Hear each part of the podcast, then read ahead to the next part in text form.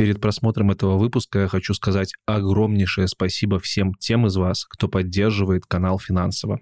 Особая благодарность отправляется Саше Галилову. Именно благодаря таким людям, как Саша, а также спонсорам, патронам и подписчикам на Apple подкастах, канал продолжает свое существование и выпуски выходят регулярно. Еще раз большое вам спасибо. Сегодня финансовая поддержка очень важна для меня и для канала. Ссылки на Patreon, на то, как стать спонсором канала на YouTube, либо на платные подписки в Apple подкастах я оставлю в описании к этому ролику. Большое вам спасибо. Приступаем к выпуску.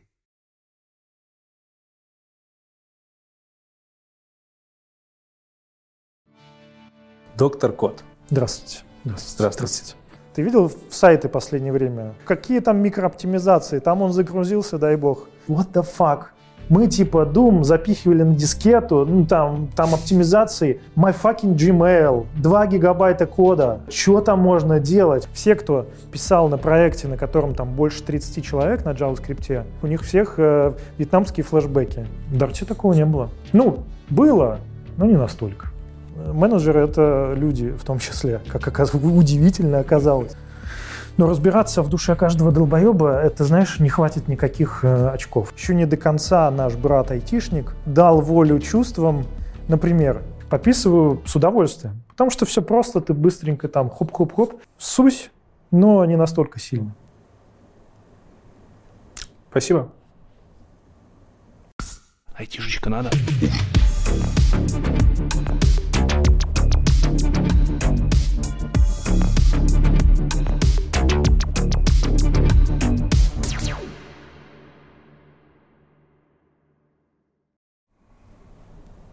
Наверное, все.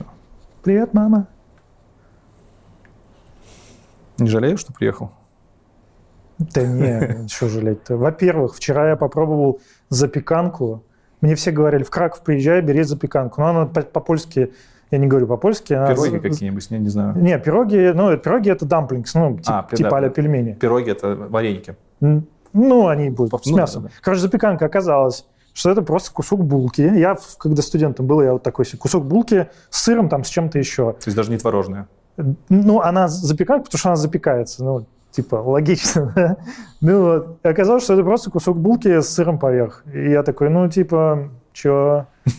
Я реально вспомнил, как мы в студенчестве, знаешь, типа, нужно что-то быстро съесть и бежать на пары. Мы такие, такие штуки делали себе. Вот ты что, в, в- в студенчестве какая еда была? У меня майонез с хлебом. Майонез с батоном. Майонез, то есть не С хлеб с не с хлебом, а майонезом. с батоном. Подожди, майонез с хлебом, не да, хлеб с майонеза было майонезом. больше. А, майонеза было больше. понял. Слушай, ну у меня студенчество вообще такое было достаточно веселое. Я же сам из деревни, типа. Мгм. И мы жили сначала в общаге, а потом мы в девятером снимали трехкомнатную квартиру Ну, с пацанами. Так что у нас там была Бладхата называлась. Бладхата? Бладхата. От слова кровь или от слова... Не, от бла- слова «блад». А. Там постоянно все тусовались, что-то там у нас на подоконниках были там здоровенные стопки с пачками от сигарет, Нормально. где-то за креслом там колбаса в такой шубе. То есть такая типичная пацанская квартира. Слушай, ну это вы еще прямо пачки сигарет ну, не стреляли. там. Пустые. А, вопрос. Докуривание бычков – это как бы навык, который... Да-да-да-да, ну Да. дело такое. Хорошо, э, Женя Кот. Так и есть. Откуда фамилия такая красивая? История фамилия, я же родился не с этой фамилией, у меня была другая фамилия. Да? Я ее поменял в семнадцатом году, о, в восемнадцатом А году. так можно? Ну, совершенно, ты можешь вообще поменять, ну, по То крайней есть, мере. подожди, ты женился или ты целенаправленно поменял фамилию? А, ну, это это, вообще фамилия э, наша общая с женой, Ага. но когда я женился, я, я взял фамилию жены, но это как бы наша А, общая. всё, Там, окей. То есть там очень долгая история этого всего, но да, это official, officially вот в паспорте. это э, публичная история или нет? Что у тебя Ну, за фамилия была до этого? Или... А, нет, у меня была фамилия Гусев. А почему ты взял фамилию жены? Там до, это, прямо очень долго рассказывать. Это там, там долгие исторические корни. Короче, в 18 веке мои предки были котами. А, то есть это твоя прям историческая фамилия, оказывается. Короче, все сложно. Я потом как... Это, это все дело нужно запивать чем-то и потом рассказывать. Поэтому там все не так-то просто. А кот это что-то прям дворянское? Или нет? Конечно. Ро- Голубая кровь, понимаешь, Не, ну просто красивая фамилия, я думаю, даже, наверное, редкая достаточно, хотя у тебя жена кот, Не-не-не. нет? Не редко? она На час... Во-первых, она есть в Германии. М. И, кстати, часто, когда ты что-то там, смотря как писать свое имя и фамилию, но вообще часто, если я звоню что-то заказывать, не знаю, столик бронировать в Чехии, в Праге. Часто пишут, э, и потом приход, ты бронируешь, приходишь, они такие, не, не можем найти. Смотришь, а там написано код ТТ с двумя Т. Ну, С то есть. Eugen код, это, ну, Евгений, это Ага. же тоже немецкое есть имя. И поэтому, в общем, часто... есть Прикольно. такое. А, ты расскажи про себя немножко, потому что у нас сегодня техническое интервью про Dart, А, про Flutter. хорошо. да, Офер и- будет? Офер. Офер? Ну, техническое интервью, после него либо офер, либо реджекшн. Так что мы еще... Сразу видно, менеджер пришел на Да, интервью. да, да, типа того, типа. Э, Расскажи, как ты вообще с программированием связан, так кратенько, совсем чуть-чуть. Дальше мы раскроем. А, Тут, знаешь, нужна эта от- отбивка кровосток на фоне «родился в таком-то году». Да не, ну, в детстве просто с компами было интересно, и это прикольная история, потому что я помню, в детстве ты либо что-то в компах шаришь, ну, знаешь, винду переустановить, там еще Так, подожди, ты уже сразу к детству перешел, нахер твое детство. Слава богу. Сейчас, и это будет кратко. Да-да-да. Э, Чем ты сейчас занимаешься? Кратко, чтобы понять быстренько ввести. Сейчас я директор по развитию компании «Райк». Фига себе. Ну, ну, Директор по развитию компании Врайк. Мгм. Как так получилось, что мы с тобой разговариваем про языки программирования, если ты директор по развитию в айтишной компании? Потому что я посмотрел, когда увольнялся, соответственно, из старого офиса и в новый Мгм. офис переходил, я получил на руки трудовую книжку свою. И там написано, что я начал свою работу как инженер-программист э, 17 лет назад. Ух ты. Так что я вот программирую 17 лет за деньги. То есть это линейный рост из разработчика Ну, в начинал- состав. Начинал C++, вот это все, C-Sharp 5 лет а, отгрохал, и потом лет 10 фронтенд, JavaScript, вот это Вот всё. как тебя занесло. Ну, давай теперь про это подробнее. Где родился, как учился, как докатился до программирования в детстве? Родился, учился в Питере, Мгм. И там же поступил на... Есть такой электротехнический университет. Но это на самом деле вряд ли очень супер интересно, но тем не менее... Когда просто, это было? э, Такой тонкий вопрос, чтобы узнать, сколько тебе лет. никакого секрета. Поступил я в 2003 Мгм. Не, или 2002 Короче, это сложно вспомнить. Ну, что-то вот там вокруг этого. Ну, это уже, я понимаю, так начало хайпа программирования было, айтишечки. Да, да. Мгм. Но я помню, что тогда не было такого какого-то флера, что это огромные деньги, что там офисы, печеньки. Это была просто работа, и я пошел а, учиться в универ не потому, что там, какие-то деньги, а потому что, ну, просто прикольно с компами. Я, типа, с компами, вот, считай, как, знаешь, с, с третьего класса или что-нибудь такое. Ты за кадром говорил, что ты в консерваторию еще хотел поступать. Ну, а это вся история моей жизни, потому что Как а я получилось? пошел музыкалку по гитаре. И на гитаре до сих пор играю. Жена говорит, что хватит покупать гитары себе, потому что у меня там стоит такой ворох. И закончил музыкалку и думал, куда идти. А, либо ком- computer science, но тогда просто, просто на компы. Или в консерваторию, но, как ты видишь, победили компы, и смотря на своих счастливых, немножко нищих друзей-музыкантов, я думаю, что, может быть, это и прикольная история. Ну, не, не все музыканты хотят в консерваторию поступать. Это значит, что у тебя прям хорошо получалось? Сольфеджи хорошо сдавал? Сольфеджио мне, не, сольфеджио не очень мне нравилось, если честно. А мне, ну, не, гитара мне нравилась, я хотел Окей. прям поступать Университет университет. или институт? В Питере, наверное, нету институтов. Не знаю, в чем разница. Э, В институтах меньше профессорского состава, по-моему, там такая разница. Ну, не суть. Э, Чем ты занимался? Ну как, пиво пил, Так, а с девчонками тусил, так. а разлагался, потом за три дня до сессии собирался и сдавал сессию, потом опять пил пиво и так далее. То есть ты не из тех, кто потом в итоге получил красный диплом? не, У не, меня не. таких почему-то аудитория не любит. Да, удивительно почему.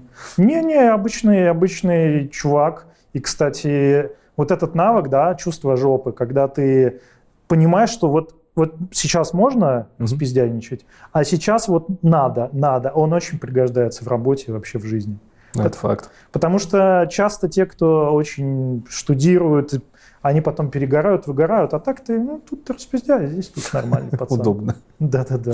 Э, Когда ты к программированию пришел, вот такое уже коммерческое прям, это было во время университета, Да, я на втором курсе пошел в НИИ. Э, то есть пью пиво, э, гуляю с девочками, иду в НИИ. А не потому, что, знаешь, там типа а, учебы или что-то такое, там просто денег платили. А, Не очень Окей. много, но ну, деньги нужны. Мгм. Вот, поэтому в НИИ пошел, там C++, микроконтроллеры, все дела. Ну, кстати, было прикольно. У меня первый босс, первый начальник мой, он такой труевый супер программист. У него были желтые усы, желтые усы. Потому что он курил, я не знаю, пачки 4 в день. У него, он э, пил кофе, то есть когда он дорывался у нас у босса, у самого главного там инженера, у него был э, кабинет его свой, и там стояла кофемашина. Мгм.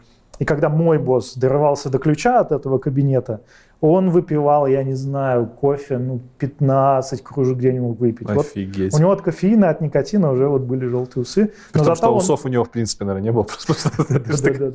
Не, прикольно. Он мне прям показал труевый вей, как программировать. Ну, то есть в университете ты уже учил программирование, потом в НИИ учил программирование. Ну, типа того, да. Можно сказать, не самоучка. Не, не, я не самоучка. Ну, как? Я помню, это забавно бэка, я первые 100 долларов заработал программированием в шестом классе. Я тогда, мне тогда Вот. очень зашел флеш. Если помнишь, была такая Конечно. умершая его не, технология. пом- не помнит. И я там просто рисовал какие-то мультики, какие-то роли, ну, что-то такое, без, без программирования. Пришел мой друг, говорит, у меня батя, у него компания, которая делает обои. И у них есть сайт. И на сайте есть интерактивная флеш-карта с, с, ну, с, кар- с картой страны, и Мгм. там точки такие, отделения, где можно купить эти обои. И э, у них новое отделение открылось. И нужно добавить, а все доступы, короче, похеренные сурсы этой мапы, говорит, нужно очень помочь. Ты там с флешом что-то разбираешься. Я для вида так, помаялся и говорю, ой, сложно, ой, сложно. А флеш не обфусцируется. То есть он, ты просто можешь взять эту SVF-ку, открыть э, тогда Adobe Macromedia Flash, Мгм. тогда даже без Adobe, она, по-моему, неважно, открываешь и просто, я добавил еще один if, типа, если точка там... Можно было открыть, прям пересохранить, и Да, да, да, да. И все. И для вида три дня. Я говорю, очень сложно задача, очень. В итоге батя мне 100 баксов, а тогда это было, ну, это какое было, если я в шестом классе был, ну, это там 97-й, Ну, 96 это дофига еще прям. 100, я, я не знал, что с ними делать. Во-первых, я пошел маму просить, чтобы со мной в обменник сходили, паспорта у меня нет, кто меня обменяет. Обменял, отдал маме половину, потому что, ну. И Партнер. потом во что, на что-то, наверное, потратил на какие-нибудь там Хорошо, но это прям совсем такой опыт э, детский, можно сказать. Так и есть. А что насчет прям коммерческого опыта уже раз- разработки в компаниях? Окей, у нас есть НИИ, в котором ты подтягиваешь там плюсы. Дальше ты куда устраиваешься, как приходишь? После нее я понял, что, ну, когда уже закончил универ и можно было full тайм работать, мне в ней сначала платили 2000, потом 4, потом 8. Это в рублях, да? Да. Потом 16, я думаю, ну, сейчас как бы вот это... Помнишь, где там эти... рис Закон на- Мура в зарплате. Да, да, да, да, да. Мне платят 2 в 10. Кстати, было бы неплохо, наверное. Но, ну, что-то, короче, там стало мало денег. Я пошел, я пошел на C-Sharp. И После тогда... плюсов. То есть Да. плюсами конкретно, и потом на C-Sharp пошел. Да. Тогда Ну, это было прямо... Это же 2005 год, там же C-Sharp только-только появился. Он, ну, Ну, типа 2-3 года ему было совсем. да, да, нет, ну, C-Sharp, ну, я чуть-чуть попозже, потому что я в ней же еще поработал. М, мгм. И э, потом, да, C-Sharp, .NET э, пошел на SharePoint. Да, это сейчас, тогда мне очень нравилось, мне казалось, что было прикольно. Но сейчас я понимаю, что SharePoint это, конечно... ну, Это был- отдельная вселенная в мире Да. .NET. Но это было прикольно. Много порталов внутренних было на всяком SharePoint. Вот я поваланился на SharePoint немножко. Потом были WinForms, WPF появились, Silverlight немножко появилась. И это, кстати, очень хорошая... Знаешь, в хорошей поэме должны быть отсылочки самой Мгм. к себе, рифма. Вот это рифма, потому что после того, как я через годы прошел, пошел в Dart, главный менеджер Дарта и Флаттера убил Silverlight. Он был главным менеджером Microsoft Silverlight и, собственно, закрыл Silverlight. Закономерно. Вот. Ну и все, потом SharePoint, C-Sharp. И потом я пошел в Dell, Dell Corporation. Ну, знаешь, вот эти ноутбуки там, вот это все. И там мы сидели, такие C-шарперы, труевые, сидели такие, что-то у нас галимый интерфейс, а он был сделан на MMC, Microsoft отладочные вот эти, вот не отладочные, а если ты открываешь там, знаешь, Drive Utilities в Windows, оно вот на этом написано. И такие, что-то как-то отстой, а давай веб, давай фронтенд. Ну, типа, что там фронтенд-то делать? Веб-форма. Ну, и три C-шарпера решили делать фронтенд первый раз в жизни. Я думаю, что сейчас на этот код никто смотреть не сможет. Хорошо. Э, .NET. Дальше у тебя что появляется в жизни? JavaScript, То есть ты из .NET, начиная фронтенд делать, уже переходишь в JavaScript. JavaScript, и мы попро- JavaScript, JavaScript, а потом пошли в CoffeeScript. Ну, такие Ох. типа JavaScript отстойный для C-шарперов. Мы решили, что давайте на CoffeeScript все напишем. CoffeeScript, если я правильно помню, это же функциональщина из JavaScript. Ну, такое. Там, там было чуть-чуть, типа, там был бесячая хрень, это отступы. Мгм. То есть там разметка не скобочками, а отступами была. Это супер хрень, которую я невоз... не, это невозможно просто. Ты такой, блин, ничего не компилируется, ну, не собирается, потому что отступ забыл. Да, ну, CoffeeScript, JavaScript, вот это все, потом Angular появился первый. И, Первый. Ну, такой нормальный. Но это было неплохо. Ну, все, в общем. После Прикольно. ангуляра После ангуляра а, был... А, ну после ангуляра я пришел в Райк. Так, отлично. Сколько тебя в JavaScript в итоге продержало? Ну так, чтобы понимать. Получается, ди- ну, если в сумме, да, то лет 10. Ага, то есть несколько, 4-5 лет в .NET, потом 10 лет фронтенда, Ну да. И где-то в этот момент ты уходишь во Врайк. Или во Врайке ты тоже JavaScript Не-не, первое время это работал? вот я считаю, Окей, что окей. это туда, да. Э, Как ты попадаешь в эту компанию? Что вообще за компания? Потому что у меня она не на- не на слуху, честно. Компания э, Райк — это project за заученная фраза. Project Management Solution, which helps teams to be insanely productive. А теперь на русском. Теперь на русском. А, Это, ну, Jira, Trello, Asana, Task Management, Board View, а, Gantt chart, только в 10 раз лучше. Это крупная программа, э, компания или нет? Да, у нас, э, у нас кастомеры Google, Apple. Понятно, что это все рынок э, Северная Америка, Мгм. м, Южная. Нет, вырезать. Это все рынок, понятно, Калифорния, долина, в основном, потому что там все, все деньги, но достаточно крупная, у нас полторы тысячи сотрудников почти. Нехило. А почему мы про нее не слышим у себя на рынке тут, на пост СНГшном? Как-то странно. Или Ну, это у меня просто Я думаю, у тебя, потому что мы... а, у нас э, офис крупный в Питере, ну, собственно, где я и был. Мгм. И в ну, Питер, Россия а, у нас было крупно. Слушай, а я путаю, или это действительно так? Ты работал в Файбере? Похожая штука, или это не ты? М, Нет? У нас просто в Беларуси тоже похожий проект, типа конкуренты Джире. Джире делали, не знаю, Нет, сейчас делают или нет в нет. Файбере. Хорошо, в Райк. э, Сколько ты там в итоге работаешь сейчас? Лет 6, наверное, да? Семь? Семь. Семь, вот в июне отметил седьмой год. Э, Восемь. Начинал ты в России, сейчас Да, ты в Чехии. Сейчас я в Чехии, да, В Чехии. Как ты рос в компании? Э, Приходил с JavaScript, сейчас ты директор по развитию. по развитию. Там есть не очень... Почти по распространению технологий. Ну, типа того, типа того. Начинал, э, пришел просто, да, фронтендером. Э, фронтендером, ну, я уже тогда с, менеджером, с менеджментом игрался, потому что я в Дели, у меня была, была команда китайцев, но я всегда ставлю это в кавычки, потому что там история такая. Э, если она очень интересна слушателям, видели, пофиг, сам вырежешь потом. Короче, Я почти ничего не вырезаю. пришла команда, пришло офис большой, Мгм. китайский в Жухае. Это вот там через пролив от... э, Где-то в Китае, короче. Да, в Китае. И нам всем на баланс поставили, вот вам, ну, типа, команда китайцев, надо с ними что-то сделать. А это прям разработчики были. Это разработчики, да. И с ними надо что-то сделать, ну, вот так вот по секрету, да, чтобы никто не слышал. Не очень сильно с ними надо что-то сделать, потому что если они возьмут э, всю экспертизу с проекта, то вас всех мах, а их, они дешевле, их, значит, поставят. Мгм. Поэтому им нужно, их надо нагрузить, но не, не так, чтобы супер сильно. И поэтому они писали тесты. Заку- Закулисная игра. Закулисная Обожаю. игра. Ну, сорян, политика. Слушай, а как вообще с китайцами работать, раз уж работал? Просто вот многие говорят, что у китайцев прям совсем какой-то другой образ мышления, другое об- образование в математике. У них... э, Есть мнение, что они хорошо выполняют работу, но плохо в творческую направляющую. Типа, есть... Слушай, ну, во-первых, любая генерализация на тему национальности это всегда такое. Да похер. Ну и ладно. Меня Ты- китайцы не смотрят. Тут, э, этот, знаешь, хороший интервью, плохой интервью. В смысле, я, ты- я хороший, ты плохой.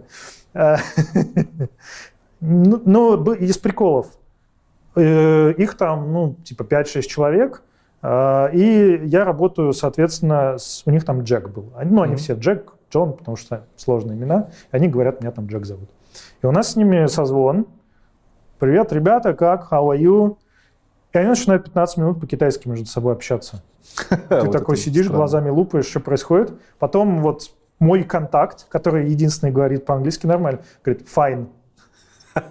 И ты такой, а типа, что это сейчас было? Он говорит, ну, в общем, вот это был такой прикол. Еще был прикол, пытались найти супер, нужен был супер профессиональный чел на C++. В- Тоже в Китае. Да, в Китае. Оказалось, что очень сложно найти. Потому что у них, э, ну, сложно сказать, что это первое поколение программистов, но в целом, в целом да. И поэтому что-то такое фундаментальное и очень глубокое очень мало. Вот представь себе, что в наших странах, да, сейчас mm-hmm. же большой хайп, люди прыгают в Python, в JavaScript, в такие простые языки, ну, относительно простые. Мало кто с курсов приходит и сразу, не знаю, в клажуру прыгает, да. И вот если мы бы взяли и отсекли все предыдущие поколения, вот тебя, меня угу. отсекли, вот у нас есть только молодежь, которая прыгает в JavaScript. Вот была бы похожая, наверное, ситуация. Интересно. Хрен бы ты где нашел там Кложа или C++. Ну, у них формирующийся, видимо, рынок сейчас. Ну, типа того. Именно айтишный. Вот. А с английским говоришь, плохо было. Это я спрашиваю просто, чтобы понять, потому что у меня опыта вообще с китайцами работы не было, и, в принципе, это какой-то сейчас редкий опыт. Сейчас чуть более нередкий, но раньше как-то совсем С английским, да, было не очень. Хотя, честно сказать, у меня тогда, знаешь, тоже английский был такой. Прикольно, так прикольно. Так себе. Хорошо. Э, значит, потренировался ты на ребятах из Китая На побыть менеджером. На кошках. Так, это я точно вырежу. Типа того. Ну, и пришел в Райк э, с э, фронтенд-разработчиком, но с таким, с прицелом, чтобы собрать команду. И достаточно быстро, ну там, буквально какое-то время влез в проект, в продукт. И мы тогда как раз начали Dart. И э, начал набирать себе команду, набрал команду. И постепенно... уже Почему тебя в Dart понесло? Вообще это не очень частая история, когда люди, будучи долго в технологии, прямо вот так берут и резко переключаются. У нас э, очень простая ситуация. У нас уже тогда был... Ну, Райк — это фронтенд-centric, ну, фронтенда-ориентированный Мгм. продукт. У нас ну, просто много чего на фронтенде происходит. Сейчас у нас, я сейчас, наверное, совру, но больше двух, может быть, даже трех уже миллионов строк кода чисто фронтенда. То есть там прямо фронтенд такой вот прям большой. Ну и тогда уже было написано много, когда я пришел. Мгм. Нужен был язык, который был бы строго типизированный, ну, максимально. Короче, чтобы он бил по рукам э, разработчикам, чтобы нельзя было написать тяп-ляп. А у JavaScript у него такая парадигма, ты можешь его настроить очень хорошо, чтобы он бил по рукам, линтерами обмазаться, всем прочим. Но все равно он позволяет очень много вольностей. То есть нужно, ты либо настраиваешь все процессы так, чтобы он э, был типизированный, либо берешь что-то другое. Слушай, а не было тогда популярных решений для типизации? Ну, типа TypeScript самое сейчас Тогда был. Flow, Flow, да. Flow был. А, и TypeScript и Dart были в паритете. То есть это Ага. был 16 год, ну да, 16 год, даже 15 получается. И, и что Dart, что TypeScript, они были, ну, типа, примерно похоже выглядели. TypeScript был от э, Microsoft, Dart от Google, Microsoft пиарил TypeScript, Google пиарил Dart. И, честно сказать, по сравнениям, TypeScript не выигрывал.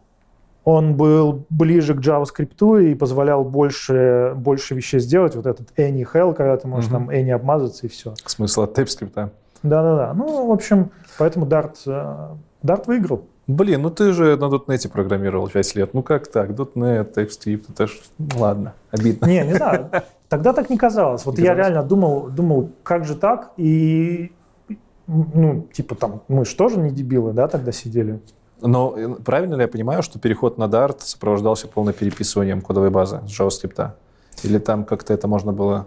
Ну не, у нас до, сих- у нас до сих пор есть э, те, те блоки, которые еще там с, с тех времен. Ну и мы, понятно, их там постепенно вычисляем. Но это не то, что ты сидишь и такой, так, ну все, останавливаем разработку продукта и пишем, э, переписываем все там. Тут, наверное, надо понимать просто особенности строения продукта. Я так понимаю, это не какой-то там монорепа с монопродуктом.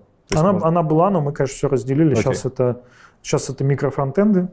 А, и технически мы можем... Ну, мы сейчас на TypeScript пишем. Это спойлер? да? Об этом мы еще поговорим. Хорошо, давай тогда про Dart уже сразу. Давай. Э, Что тебя тогда купило в Dart? Чем он был лучше JavaScript и почему ты его выбрал? Ну, кстати, к чести сказать, это не то, что вот я пришел и э, выбрал. Пролоббировал это. То есть у нас, да, был мой бывший начальник, который был большим апологетом Дарта. Мгм. И, ну, и как-то вот так как бы вместе это все сделалось. Так что э, не то, что я один тут пришел. Ну, хочу. это, это было больше авантюр или это было прям взвешенное решение? И так, и сяк. То есть оно нужно выбирать. А, Тогда пришли большие инвесторские деньги, и стало понятно, что команда вырастет. Я пришел, у нас было типа 8-9 фронтендеров. Сейчас у нас 70, ну, много. Мгм. Чуть ли не в 10 раз выросло. А, и стало понятно, что люди придут, и нужно что-то выбрать, какой-то язык. Взяли, сели, посмотрели на TypeScript, посмотрели на Dart. Flow уже тогда было понятно, что Flow не очень взлетит, потому что аннотации типов как-то очень мутно смотрелись. Поэтому я бы сказал, что это взвешенное, но это все равно был YOLO move, когда ты прыгаешь в это все. И э, ну, мы сделали ассессмент, э, сравнили эти языки. А насколько на тот момент Dart был зрелым языком? Вообще, когда он появился и для каких целей? Давай вот с этого сейчас начнем. Dart появился технически, это 11 год. А, он появился очень так в ран... История такая. Команда V8, которая делает хромовский движок, часть из нее отделилась, чтобы делать э, Dart Virtual Machine угу. и, собственно, делать Dart. Потому что была история, что Java, Google хотел убить, там были такие заголовки, а, JavaScript killer, и типа давайте мы вместо JavaScript все сделаем Dart. А, ну, как мы понимаем. То есть Dart конкретно саппортится Google? Конкретно, конкретно, То да. есть не так, что команда откололась, что-то свое сделала, это было? Нет, прям... ну они угу. не то, что откололись, они внутри Гугла переместились okay. и решили делать Dart. Собственно, в 2013 году он вышел в, в стабильный релиз, и дальше уже пошел, пошел, пошел, пошел. То есть два года примерно было свежей версии языка, такой уже стабильной, и вы ее выбираете. Да, да, да. А, окей, смелое решение на самом деле. Смелое, но смотря на эти годы, я вижу, как нам Dart очень помог вырастить компанию и продукт. Э, давай оставим на конец технической части о том, почему вы с Дарта слезли. Это сразу будет спойлер остальным. Сейчас во Враке вы уже на Дарте не пишете, да? Mm, да. У тебя была целая статья про это здоровенная. Э, Дарт. 14 год, вот он начинает набирать популярность. Для чего он использовался тогда, для чего он используется сейчас? То есть по вот этим нашим предыдущим разговорам можно подумать, что это какой-то прям веб-язык чисто для веба. Но насколько я читал, насколько я понимаю, это не так. Расскажи, как ты видишь Dart? Для чего этот язык хорош? Для чего его используют? Дарта следует понимать, что он действительно... И экосистема. Да, он рождался как язык для, для веба, как, собственно, замена JavaScript. Тут интересная байка. Google команда, ну, Google, представь себе, Google приходит к Mozilla и к Apple, Угу. И говорит, ребята, давайте мы в Safari, ну и, соответственно, в Mozilla э, встроим э, Dart VM, виртуальную машину Dart, чтобы Dart мог нативно в браузере крутиться, не транспилируя JavaScript. Угу. Естественно, они получили, ну, типа, ребята... Давайте до свидания. Да, давайте до свидания. В итоге, да, там был какое-то время Dartium, это типа форк хрома с вшитой Dart VM. Но он, естественно, потом загнулся. Но Dart, э, из этого все корни растут. Вся его идея его, например, однопоточности, event лупы, все это очень похоже на JavaScript. То есть это не то, что язык, который где-то там в вакууме родился, и он совсем не похож. И тогда, да, он позиционировался как э, типа замена JavaScript. Э, работает он сейчас, я так понимаю, поверх V8. То есть ты говоришь, что там есть дартовская виртуальная машина, она как-то где-то сейчас используется и не используется? Она используется. Идея дарта сейчас. На сайте написано, что он работает как на V8, так он может работать на своей виртуалке, насколько я помню. А идея дарта сейчас, что он э, сейчас, как команда позиционирует, это э, client-side язык. Да, угу. да. На нативных платформах это Android, iOS, Windows, Mac и все вот эти ARM-подобные, угу. не знаю, Raspberry Pi – он работает с DartVM. Ну, типа с виртуальной машиной Дарта.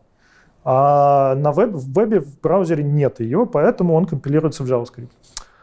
Вот ты говоришь client-сайт язык, да? да. Э, чем это отличается от просто фронтенд языка? Типа, можно ли писать на Dart бэкэнды? Да, Windows, ну, там, Ubuntu, все, все по сути, операционки. Да, что, что вкладывается в понятие client-сайт? Я бы, знаешь, наверное, так сказал, это парадигменная история. То есть есть языки, которые м- делаются с расчетом на backend, тоже так. в кавычках. Это соединение с базами данных. Ну, например, какая-нибудь там Node.js, да, в чем ее вся идея? Это не блокирующая асинхронность, чтобы у тебя максимальное количество mm-hmm. а, реквестов э, могло обрабатываться одновременно. Всякая такая история. И Dart, он скорее вот что на клиенте нужно? Это работа с UI. Э, То есть это больше про визуализацию, чем про перекладывание там файликов и всего остального. Ну, скорее, да, да. А, хорошо. Следующий вопрос. А, ты уже не раз сказал, что это, это фронтенд, да? Угу. Это фронтенд, фронтенд, фронтенд. Я успел потыкать Dart палкой, и я там Я абсолютный ламер, это было первый раз в моей жизни, но я там фронтенда классического не увидел. Мгм. Я тебе уже за кулисами говорил, что там, допустим, отдебажить э, через обычную Google консоль что-то нереально, потому что все рисуется в канвасе. Мгм. И выглядит так, будто бы это какой-то mobile first. Э, Господи, это я уже про Flutter заговорил. Ну, давай Да, на да, примере Flutter, да?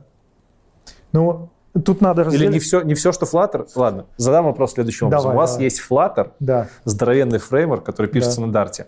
И есть ощущение, что это единственный фреймворк, который существует на Dart. Так ли это? Да, это большая боль. Ну, большая боль почему? Так. Собственно, мы, наверное, забегаем вперед, почему нам пришлось отказаться от, э, от дарта. Потому что у тебя невозможно сейчас писать клиентский код, неважно, это мобильный, веб или еще что-нибудь, без фреймворка. То есть никто в здравом уме отрисовывать квадратики, пиксели на экране сам не будет. Нужны... Так. Сейчас абстракция уже подскочила настолько, что сейчас э, можно вообще даже без И знания. в Dart это Flutter. В Dart это Или Flutter. есть что-то еще? Раньше был Angular, Angular Dart. М, прикольно. Это прям порт какой-то ангуляра. Э, Angular был э, команда, которая делала Так? транспилировала его, Мгм. TypeScript версию и в дартовую версию. Окей. Постепенно они рассосались, и осталось э, Angular TypeScript, ну или обычный Angular. Angular Dart отделился, сделал отдельную репу, переехал, Мгм. получил отдельных людей, которые это все делали. Но постепенно, к сожалению, зачах, потому что ну, очень сложно поддерживать. Представь себе, у тебя есть поезд, который едет очень быстро, и туда кидают 100 человек, кидают дрова. У тебя есть маленькая вагонетка, куда три землекопа пытаются, значит, Понятно. догнать. И тебе нужно, в общем, backward compatibility делать. Это сложно. Поэтому, да, сейчас говорим партия, значит, народ, говорим Dart, значит, Flutter. Но, тем не менее, э, Flutter, я так понимаю, это не единственное применение Dart. В смысле, Dart это не всегда про вебы на Flutter, про клиент-сайт. Можно на бэкэнде писать, да, это правда. Можно бэкэнды писать. Можно Э, бэкэнды Что по по- давай, давай сразу про все применения Dart поговорим. Типа, что можно еще писать на Dart? На сайте, по-моему, было написано, что на IOT решения можно всякие делать да, на да. Dart. Это вообще интересно. Потому что такого рода языки, как JavaScript на IOT выглядят как будто бы что-то очень жирное, Мгм. пытаются впихнуть во что-то очень такое ресурсотребовательное. В смысле, ресурсоограниченное. Ну, э, Это пос- популярно ли писать на Dart IOT? Нет. Внутри Ну, Dart-тусовки? Ну, не очень. Э, Вся, вся соль Дарта сейчас, в чем его Мгм. прикол, действительно очень много платформ, как я уже сказал, есть. Android, iOS, а, веб, а, клиент, ну, десктоп, любые, там, от Ubuntu до, до Mac OS и Windows, и iOS. Да? Ты можешь в целом реюзать код, взять, написать себе класс юзер, например, и его зашарить через, через все эти платформы, что очень круто.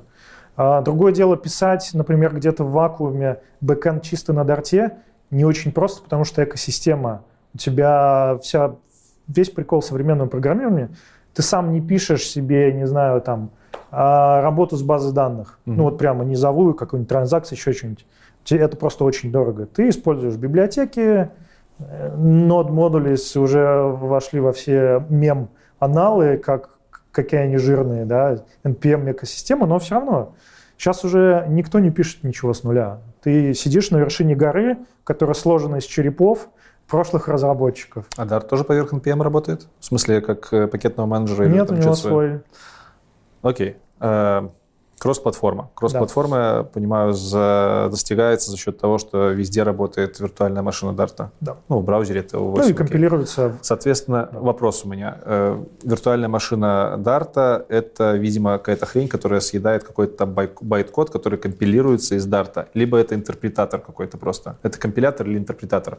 В интернете гуляют разные версии. Дарт может быть компилируемый, интерпретируемый. Я не понял, в чем разница. Когда у тебя, есть, э, ну, два типа. У тебя есть JIT, Just Так. in Time, и AOT, Ahead of Time. Мгм. Ну, собственно, разница одно, Ahead of Time компилируется, сразу оно скомпилировано, и лежит у тебя скомпилирован. Уже, собственно, в нативный код для платформ. Там. ARM, x64, неважно. Соответственно, когда ты отлаживаешься, в- мы говорим сейчас, например, про Flutter, когда ты отлаживаешься, тебе нужно, чтобы он инкрементальная сборка, чтобы тебе не ждать, пока ты там добавил Hello World, ты один, кстати, знак добавил, ждать, пока это все скомпилируется опять. А, это JIT, это Just in Time, то есть он компилируется на лету, что медленнее, конечно же, и Мгм. больше ресурсов, но вот оно сразу компилируется, ты там hot reload, у тебя все работает. Когда ты делаешь релизную сборку, мы говорим про Flutter опять-таки, оно компилируется дольше, но вот один раз компилируется, залилось и все. И плюс есть к компилированному коду идет runtime некий, чтобы обеспечить э, garbage, ну, сборку мусора и там систему типов поддержать, всякое такое. Ну. Это касательно виртуалки Dart. Да. А когда Dart интерпретируется в JavaScript? Естественно, это, проходит, это уже происходит по pipeline ам э, V8 либо любого другого движка да, JavaScript. Да, да. И тут у меня тоже вопросик, есть ли разница работы кода на разных виртуалках JavaScript и дартовской? Потому что вроде как вы говорите, что у вас общая кодовая база, которая mm-hmm. может разлетаться на все платформы. Ну, как бы две разных виртуалки. Ну, там ты есть... с этим в обычной жизни не сталкиваешься. Там типа все очень близко, потому что, не знаю, одна и та же команда разрабатывала. Ну, знаешь, как э, есть... Э, почему, например, на конференциях лучше не смотреть хардкорные супер доклады про... Есть такой чувак очень клевый, вряд ли он посмотрит интервью, у тебя Вячеслав Егоров. Так. Очень легендарный чел, он разрабатывал, собственно, V8 угу. и сейчас разрабатывает Dart VM. И его доклады там всегда, я не знаю, просто огромный аншлаг, люди лежат в проходах, потому что он всегда очень весело и смешно и клево рассказывает, как э, оптимизировать JavaScript, ну, когда-то mm-hmm. JavaScript и Dart. Но проблема всех докладов про оптимизацию, тебе начинают рассказывать про разогрев функций, еще что-нибудь. Такой, я впилю это все в свой проект. Пишешь вот какие-то очень сложные штуки, они работают, наверное, быстро, но это никому не нужно, потому что это никто не может поддерживать, читать и все такое. То же самое дартовый код. Он компилируется, тебе важно только это знать, он компилируется и ну, не работает там в разы медленнее. Ну, короче, как конечный разработчик, который да. не лезет особо там глубоко, ты не видишь разницы, под какую типа платформу того. у тебя код улетает. Того. Ты видел сайты в последнее время? Какие там микрооптимизации? Там он загрузился, дай бог. Да, сколько оператива есть, столько и выжираем. Да, да, Gmail. Забавная байка. А, создатель Дума. Сейчас. Сейчас это надо вырезать, кто создатель Дума. А я не знаю, я в игры А, да. Да. Мы Короче, здесь выведем выйдем, неважно. Я, я, у меня на имена... Короче, он приезжал на конференцию mm-hmm. на Holy.js, и, э, и мы с ним, ну, там, бухали что-то, не то, что я бухал с Джоном Ромеро, Выпивали. но... Ну, так. Культурно сидели. Культурно сидели. И, и он бомбил, так, как он говорил, JavaScript Kids. Говорит, what the fuck? Мы, типа, Doom запихивали на дискету, ну, там, там оптимизации. А сейчас он говорит, my fucking Gmail, 2 гигабайта кода типа, что там можно делать? В общем, он дико на это бомбил, ну, в общем. Ну, да. плата за удобство и плата за дешевых джунов. Типа того. Хорошо. А, так, окей, есть у нас вариант работы на виртуальной машине, есть вариант интерпретации в JavaScript, трансляции.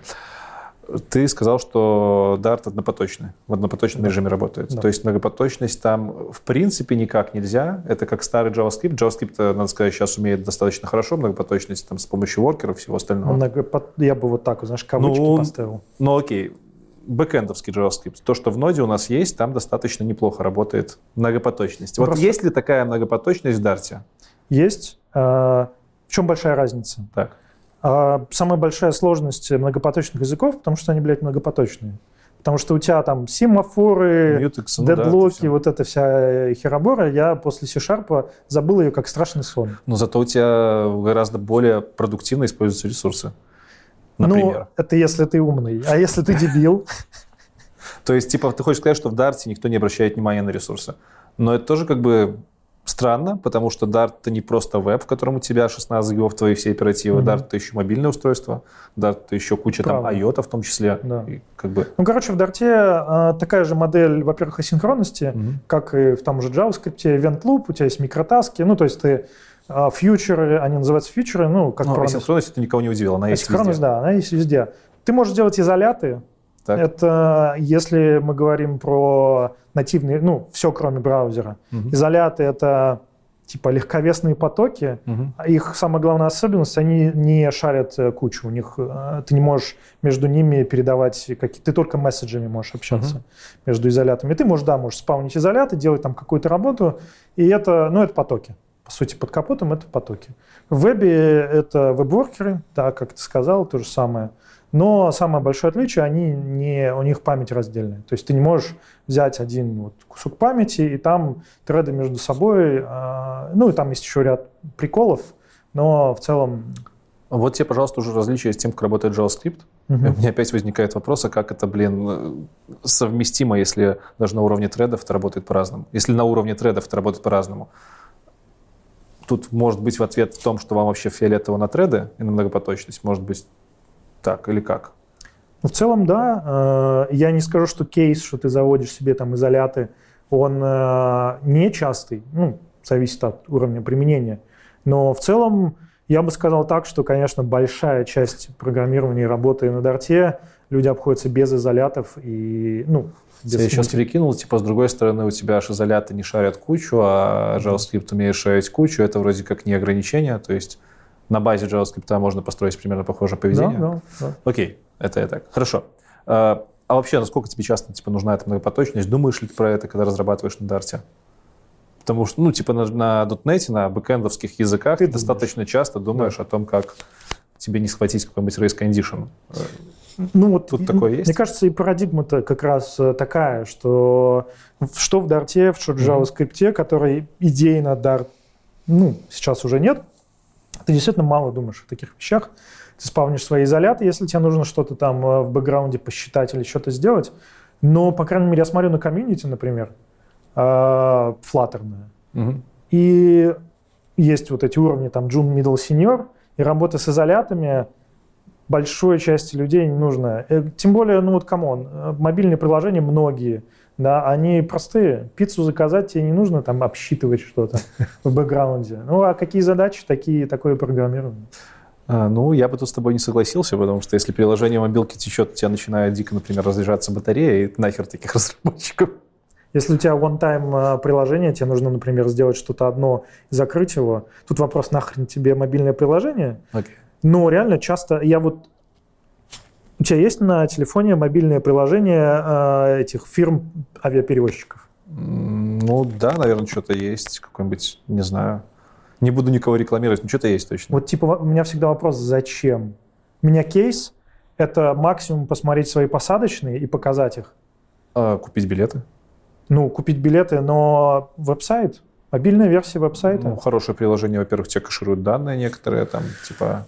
Ну, я не знаю, ну такой кейс. Ну, ну, окей, хорошо. Э, ты кто- Допустим, в современном мире, возможно, веб-сайты даже где-то приближаются к скорости работы приложений и всего остального. Эм, Хорошо. Я просто хочу сразу пере- пере- перепрыгнуть на Flutter, потому что это все так переплетается, но Это надо еще правда, договорить это про Dart. Э, Dart. Сам по себе это типизированный язык, да? Да. Я когда его трогал, я увидел, что там система типов не то чтобы прям сильно развесистая. Там, когда ты в .NET, в Java привык, что у тебя там uint, iint, char, херар, у тебя там Ты про стандартную. Десятки, да. Стандартные типы. десятки типов стандартных, Да. десятки. А в Dart там посмотришь документацию, и буквально Не там очень много. очень совсем мало. Очень похоже это на JavaScript, да? Э, Хватает ли? Хватает ли? И насколько сильно отличается работа с языком типизированным после того, как ты переходишь туда из JavaScript? Во-первых, сейчас JavaScript все-таки в сравнении, опять-таки, с- Мгм. с, с прошлым, сейчас сидит дед такой, кряхтит. Сейчас и в JavaScript классы, они не совсем это такие же, но тем не менее. Ну, Dart — это, я не знаю, как это перев- переводится правильно, Sound Type System, то есть она... Sound? Sound.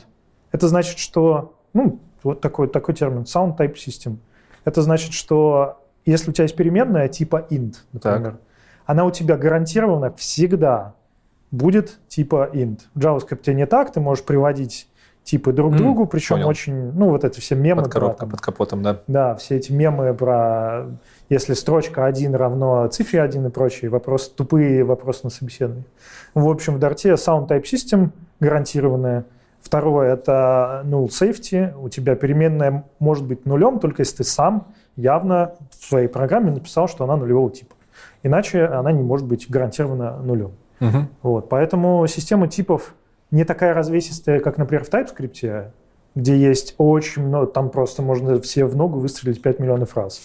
Есть, э, э, их даже перечислять, наверное, замучаешься. В общем, можно навер... нахуевертить такое. Ну, это калька с C-Sharp, поэтому не... Ну, не... Вот я бы тут не сказал, что TypeScript это калька с C-Sharp. Почему? Я сейчас могу, я просто сейчас боюсь обосраться, потому что я сейчас залезу из C-Sharp, я уже давным-давно вышел, я не, не знаю, что там сейчас, Вот, а на TypeScript, ну, я так, не супер много пишу. Поэтому, но я скажу, что ты не прав, и все. Не Окей, буду, пруфов окей. не будет. Короче, да, TypeScript, э, ой, TypeScript, Dart, у него явное, или там Sound Type System, что, конечно, очень помогает при разработке. Слушай, ну в JavaScript же тоже есть этот э, строгое сравнение типов, там тройное равно, и вроде как. Типа, Ну, как бы... Ну, это ладно, это уровень синтаксиса. В- в- это важно. В JavaScript и в TypeScript все-таки duck typing или structural Ну, type system. Да, да. Если да. у кого-то есть э, property там, Если что-то похоже на int, то это int. да, да, да, в Dart все-таки не так. Хорошо. Э, Следующий вопрос у меня вполне логичный. Когда заходишь на сайт Dart, они там приводят пример кода, что типа вот у нас такой красивый код, он очень похож на любой другой код. Это правда. И ты смотришь на Dart, ты с ним работаешь, а это JavaScript. Типа он ничем не отличается по своему синтаксису от JavaScript. Да все C-like языки, они все похожи. Ну, реально, come on, класс, конструктор, там, не знаю, какие-то наследования, они же все сильно похожи. Это не то, что Lisp. Э, Вопрос, зачем мне переходить на Dart, опять-таки, если это JavaScript? То хороший вопрос. Но сейчас я вижу, если говорить frankly speaking, как это все Мгм. говорят, а, это Flutter. Просто переходить на Dart только потому, что переходить на Dart, ну, наверное, мало смысла. Но Flutter сейчас шествует по планете, как поезд несется, сшибая все на пути. Перейдем к Flutter. Вот это вот здоровенный ваш фреймворк, да, который Dart работает при поддержке Dart. Я так понимаю, Flutter только на Dart. То есть под Flutter ты только на Dart можешь писать, Да, да? да. Там нет никаких языков других. Что это за зверь? Для чего он используется? Страшный зверь. Очень страшно. Я видел его изнутри, он прям меня ужаснул в первые минуты. Ну, Flutter — это э, мечта о кросс-платформе, она витала в воздухе уже очень давно. Были Xamarin, э, Замарин почему были? Он до сих пор неплохо используется в мире .NET. Ну, ты там э, в комментариях пусть тебе напишут, насколько Xamarin классный. Кордова была, э, React Native есть и здравствует, и там тоже свои приколы. Э, Но, тем не менее, хотелось э, сделать один фреймворк, который вот будет самый классный, самый клевый. Собственно, сделали. А, И сейчас Flutter — это решение, которое позволяет тебе писать клиентские приложения под Android, iOS, а, операционные системы все. Можно запустить даже на вот всяких IoT-девайсах. И, например, у меня а, коллега, он сделал вот, ну, фоторамку, Мгм. там что-то какой-то, я уже не помню, там какой-то ARM-процессор.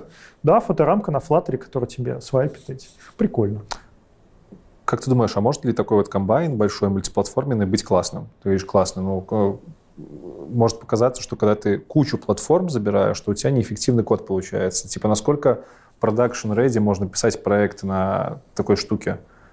Там тоже Xamarin взять. Мгм. Я говорю, что он много где используется э, в мире .NET, но он в основном используется для прототипирования, потому что все понимают, что если проект вырастает, мы переходим на native, в смысле на Java, либо на Objective-C, либо на. Swift. Э, С э, Flutter тоже такая ситуация, или он действительно классный и позволяет тебе вот на все платформы делать эффективный код, эффективное приложение писать?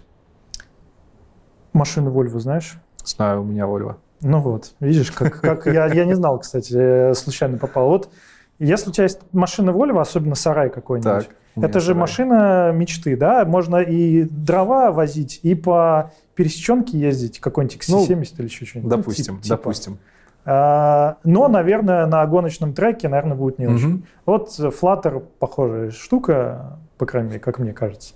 Можно сделать прикольное приложение под все платформы. Мгм. На нативе, если ты iOS-разработчик, ты сделаешь, наверное, быстрее, может быть, даже круче.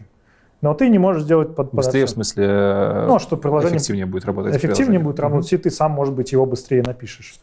А, но под Android, ты как нативный разработчик iOS, на Swift, наверное, не сможешь.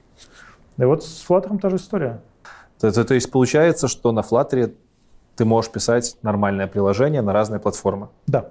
Это не всегда какие-то прототипы, это прям продакшн ради приложки. Да, да, да. Есть ли какие-то примеры таких приложений крупных, про которые мы слышали, чтобы понять вообще, насколько это популярная штука? Или это нишевая вещь? Нет, э, из таких шоу-кейсов есть э, А, Bloomberg, э, ну тоже опять-таки, да, мобильное приложение для газеты странновато, но тем не менее. Bloomberg, Alibaba, ну. AliExpress. AliExpress на Flutter. Э, Не их, не самое главное их приложение. У них там есть для, для ритейлеров. Ну, у них там Alibaba же это огромный концерн. И у них есть приложение на Flutter, и они там был showcase. А Из, из таких, которые на слуху, наверное, Медуза. У Медузы Интересно. их приложение на, на Flutter написано.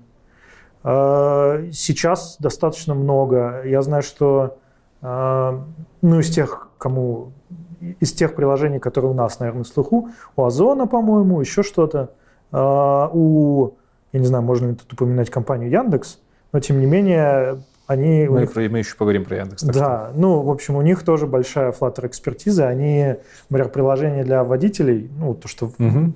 Драйверы э, такси. Слушай, солидно. Достаточно крупная компания использует Flutter. Сейчас, да, сейчас уже прямо много. Э, Один миф развенчали. Значит, это не такая узкая технология, которая там применяется только для какого-нибудь это миф в твоей- в твоей голове Это миф в моей голове. Да, да, Мы да, сегодня да, да. развенчиваем миф в моей голове.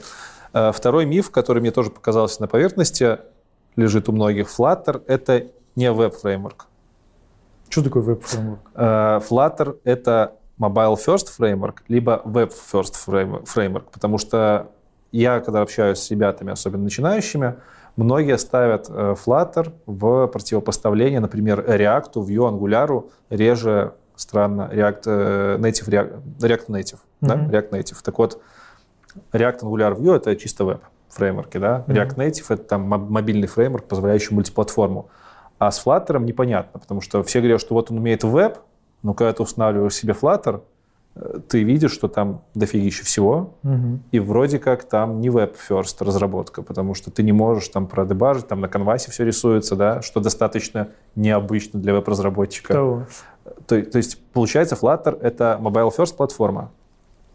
Мне кажется, знаешь, э, этот э, confusion, это, эта непонятка возникает от того, что Flutter очень много берет из мира веба, то есть вся его ну, парадигма, да, это очень сложно описать, такой некий запах, потому что чуваки, которые делают Flutter, они много чего берут. DevTools, например, Flutter, Ну, он просто построен поверх э, тулзов Chrome, но он не похож на то, с чем работает разработчик обычный в вебе. Это, это не консоль, это не... Ну, Ну, окей, это не работа с HTML, вот, наверное, так, ну не с HTML, но, например... в а, процессе дебагинга. Окей. это- да, да, И да. JavaScript. Но это, э, например, это же императивное программирование. Мгм. Вот. А, Когда ты говоришь, что, тебе, что, что «Эй, компьютер, я хочу видеть вот это, и как ты там это сделаешь, меня не парит». Да, взамен через декларативное. А, И поэтому он как бы типа web first из, из этой парадигмы. Но вообще, конечно, Flutter for Web эм, немножко странный. Ну, не странный, но он, да, на канвасе и для веб-разработчиков. Это не конкурент React, Angular и Vue. Бывают такие кейсы, когда на Flutter пишут только веб. Типа, я выбираю Flutter, потому что я хочу сделать красивый, классный сайт. Э, Кейсы есть насчет красивый классный сайт. Не, не совсем. Даже в документации Flutter Мгм. написано, что это, если вы Flutter for Web, я имею в виду, это для приложений. Если ты, например, хочешь, а, чтобы у тебя был какой-нибудь, у тебя есть какое-то приложение, которое решает какую-то задачу, не знаю, там, переводчик, Duolingo какой-нибудь или еще что-нибудь. То есть это, это не портал. да. Отличие портала от приложения тем, что портал решает очень много проблем, там есть Мгм. всякие разные меню, разделы и все прочее. Приложение, оно делает тебе какую-нибудь классную штуку, но одну. И Flutter не замена React, Vue, Angular или еще что-нибудь. Хорошо. Следующий кейс. Можно, часто ли берут Flutter для того, чтобы разработать веб- э, мобильное приложение без веба? Да? Я так понимаю, это основной кейс. Да, сейчас, наверное, это основной кейс, потому что а, он для этого, собственно, и сделан. Соответственно, делаю вывод, что это mobile first, либо, ну окей, клиент first. Короче, Client first, хорошо. я сам запутался. Называй как хочешь. У меня друзья музыканты, и они тоже такие. Ты их спрашиваешь, какую музыку ты играешь? Они такие, ну, ну, сложно все. Такой, ну, что это, металл там или еще что-нибудь? Такие, ну, сложно. дайте послушать. Ты слушаешь, и там, блядь, все сложно. Потому что там смесь джаза, металла, рокобили или еще что-нибудь. Не, на самом деле это очень хороший, хороший пример вот именно client-first какой-то технологии, потому что действительно можно пилить а, какую-то единую кодовую базу, которая плюс-минус угу. на большинстве платформ именно визуальных отображается ну, так и есть, так и есть, да. единым образом. Окей. Когда я э, немножко потыкал Flutter, у меня возник один вопрос, который не успел за два часа выяснить. Есть ли там графический какой-то редактор нормальный? Потому что там, условно, мне нужно было в Hello World проекте, где просто разворачивается приложение, подвинуть кнопку, ага. и я охерел от того, что мне нужно сделать какую-то обертку под названием паддинг, обернуть да, да, в эту да. обертку твою кнопку, там прописать миллион свойств. Это я не досмотрел, или оно действительно так работает? Есть? Не, ну, а, а, это как раз вот... Э э, декларативный стиль, когда ты ну, говоришь, я хочу вот эту кнопку, там пэддинги, CSS, вот то, то, то же самое. Да, но у тебя нету... Визивик. Вот you see, вот you get. Вот это двигаешь. Но есть, можно из Figma, например. Угу. Оно генерит не супер секси код. Есть несколько солюшенов. Можно из Figma генерить, можно... Есть отдельное приложение, ну, в смысле, отдельные э, тулзы, которые так, тебе так, позволяют так. генерить. Оно не супер секси код генерит, если честно. Но генерится код, то есть Но шаблонизаторов каких-то там нету. Когда а. ты работаешь, ну, типа, HTML, можно назвать его шаблонизатором в мире веба. Ну, подожди, но Либо... в HTML ты тоже говоришь. Ты говоришь, здесь у меня div, здесь у меня table, здесь такой паддинг. Но у тебя есть дерево, конкретное дерево элементов, ты его можешь в голове выстраивать. В а здесь... дерево элементов. Окей, выраженное в коде. У тебя есть самый главный рутовый компонент, угу внутри него, там, не знаю, Material View, внутри него футер, хедер, контент, все точно так же. Выглядит жестко. К этому привыкаешь? Ну, выглядит... Ну, ты, ты, просто у тебя скобочки, скобочки. Куча скобочек. Да, это правда. Куча, куча скобочек. Ну, то же самое в HTML, если ты будешь все в одном классе или в React, не знаю, если у тебя вот такой вот JSX, то mm. ты помрешь. Ну окей, это просто очень непривычно, потому что у тебя есть всегда разделение представления от кода. У тебя есть HTML, какие-то там пару вкодовых ставок, а весь бэкэнд, mm. он где-то там в твоих классах лежит. А тут у тебя вроде бы тоже как бы бизнес-логика, что, ага. у вас выделяется там в библиотеке какие-то свои ну. сервисы, но и там, и там один и тот же код. То есть так у тебя вот тут код, значит, это код логика, а тут у тебя HTML, значит, представление. А тут и тут код, и тут код, и ты вначале теряешься немножко. В мире, кстати, веба сейчас это тоже очень субъективно. Ну, в реакции, мне, кстати, по форме. Мне там, да, напихают, но мне кажется, что сейчас наоборот эм, тенденция, что у тебя все в одном файле. Mm. У тебя и JSX, ну и как бы и логика, и моделька, okay. и, и вьюха. Просто у тебя маленькие компонентики, mm-hmm. ты не запихиваешь такой компонент огромный. Но в том же Vue есть э, One File Components, и да, во всех других, например, есть клевый фреймворк Remix, а, очень мне нравится фронтовый. Да, там все в одном файле, и бэкэнд, и фронтенд. Это удобно. Хорошо. Есть еще одна проблема мультиплатформенных всяких таких фреймворков, угу. в том числе у Xamarin а. Не знаю, может, ее уже сейчас решили, но когда я последний раз писал, года два назад, у тебя бэкэнд код, э, логика, бизнес-логика окей, она одна единая, угу. но клиентскую часть ты для iOS пишешь на каком-то диалекте их разметки, для Android ты пишешь на каком-нибудь там XAML е, все равно у тебя фронт пишется на разных технологиях, тебе нужно в них втыкать. Это обычно проприетарные технологии платформ. Во Flutter так или нет? Нет, во Flutter э, прикол в том, что это тоже еще одни параллели. Как вообще это все работает Flutter? Есть э, движок, рендеринг-движок, mm-hmm. Skia называется. Он open source, и он в Chrome работает. То есть, ну, когда-то, я уже не помню в каком году, в, в Chrome взяли Skill, это 2D рендеринг engine, на C++ написанный, супер быстрый, супер продуктивный, и вот он рендерит все у тебя в браузере. Взяли точно такой же, это та же самая Skia, и впихнули во Flutter. И по сути у тебя твое приложение на твоем экране это Skia, который тебе рендерит все. Поэтому у Flutter единый язык, Dart – которые ты говоришь, здесь кнопка, здесь не кнопка, здесь еще что-то. Конечно, эм, ты можешь писать некий support- код на, на нативе. Например, тебе нужно сделать, там, не знаю, что-то, чего нет uh-huh. во Flutter, доступ к какому-нибудь устройству, доступ к какому-нибудь API, который еще вот не портировали. Да, ты пишешь нативный код, и он с Flutter общается месседжами. Ну, есть native channels, такие истории. А, но UI, да, UI везде один, он написан, ты его один раз пишешь, и он готов. А насколько Dart э, самостоятельный фреймворк? Когда ты разрабатываешь приложение, часто ли тебе приходится какие-то там дополнительные вещи подтягивать, которые не входят в экосистему mm-hmm. Dart? Словно это больше Angular, если сравнивать, либо это больше React? Э, корны, корных частей очень много. В чем, например, почему мы когда-то, миллион лет назад, mm-hmm. брали Dart? Потому что там стандартная библиотека большая, там есть коллекции, есть потоки, ну, не потоки, как это, стримс. Ну, типа, ну стримы, стримы, понятно. Стримы, да. Есть э, большое количество всего написано. Но это, это STD LibDart. Это STD LibDart, да. Окей, а сам Flutter?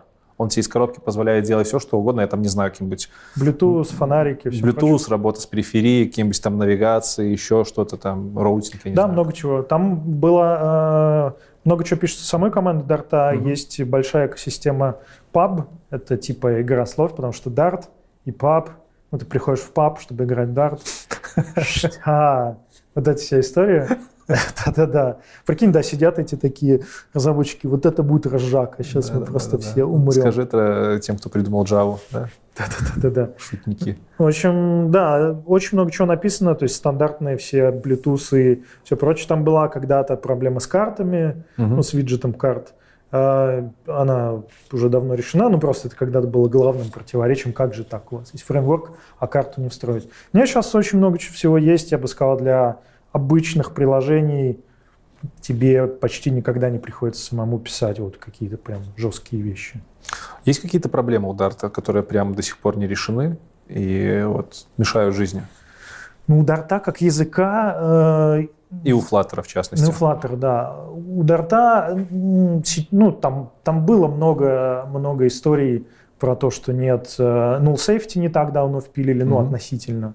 Null safety появилась, типа, два года, я уж, то ли два, то ли три года назад, а, что многие бомбили от этого.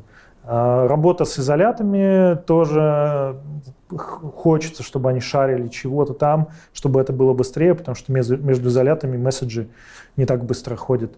А, такого, чтобы прямо roadblocker и невозможно, у, есть у Flutter for Web, естественно, потому что он, как ты сказал, в Canvas рендерится, там с accessibility есть проблемы, всякое такое. Угу такого, чтобы я сказал, нет, все, не работает и невозможно использовать, ну, скорее нет. Есть баги, да, багов много.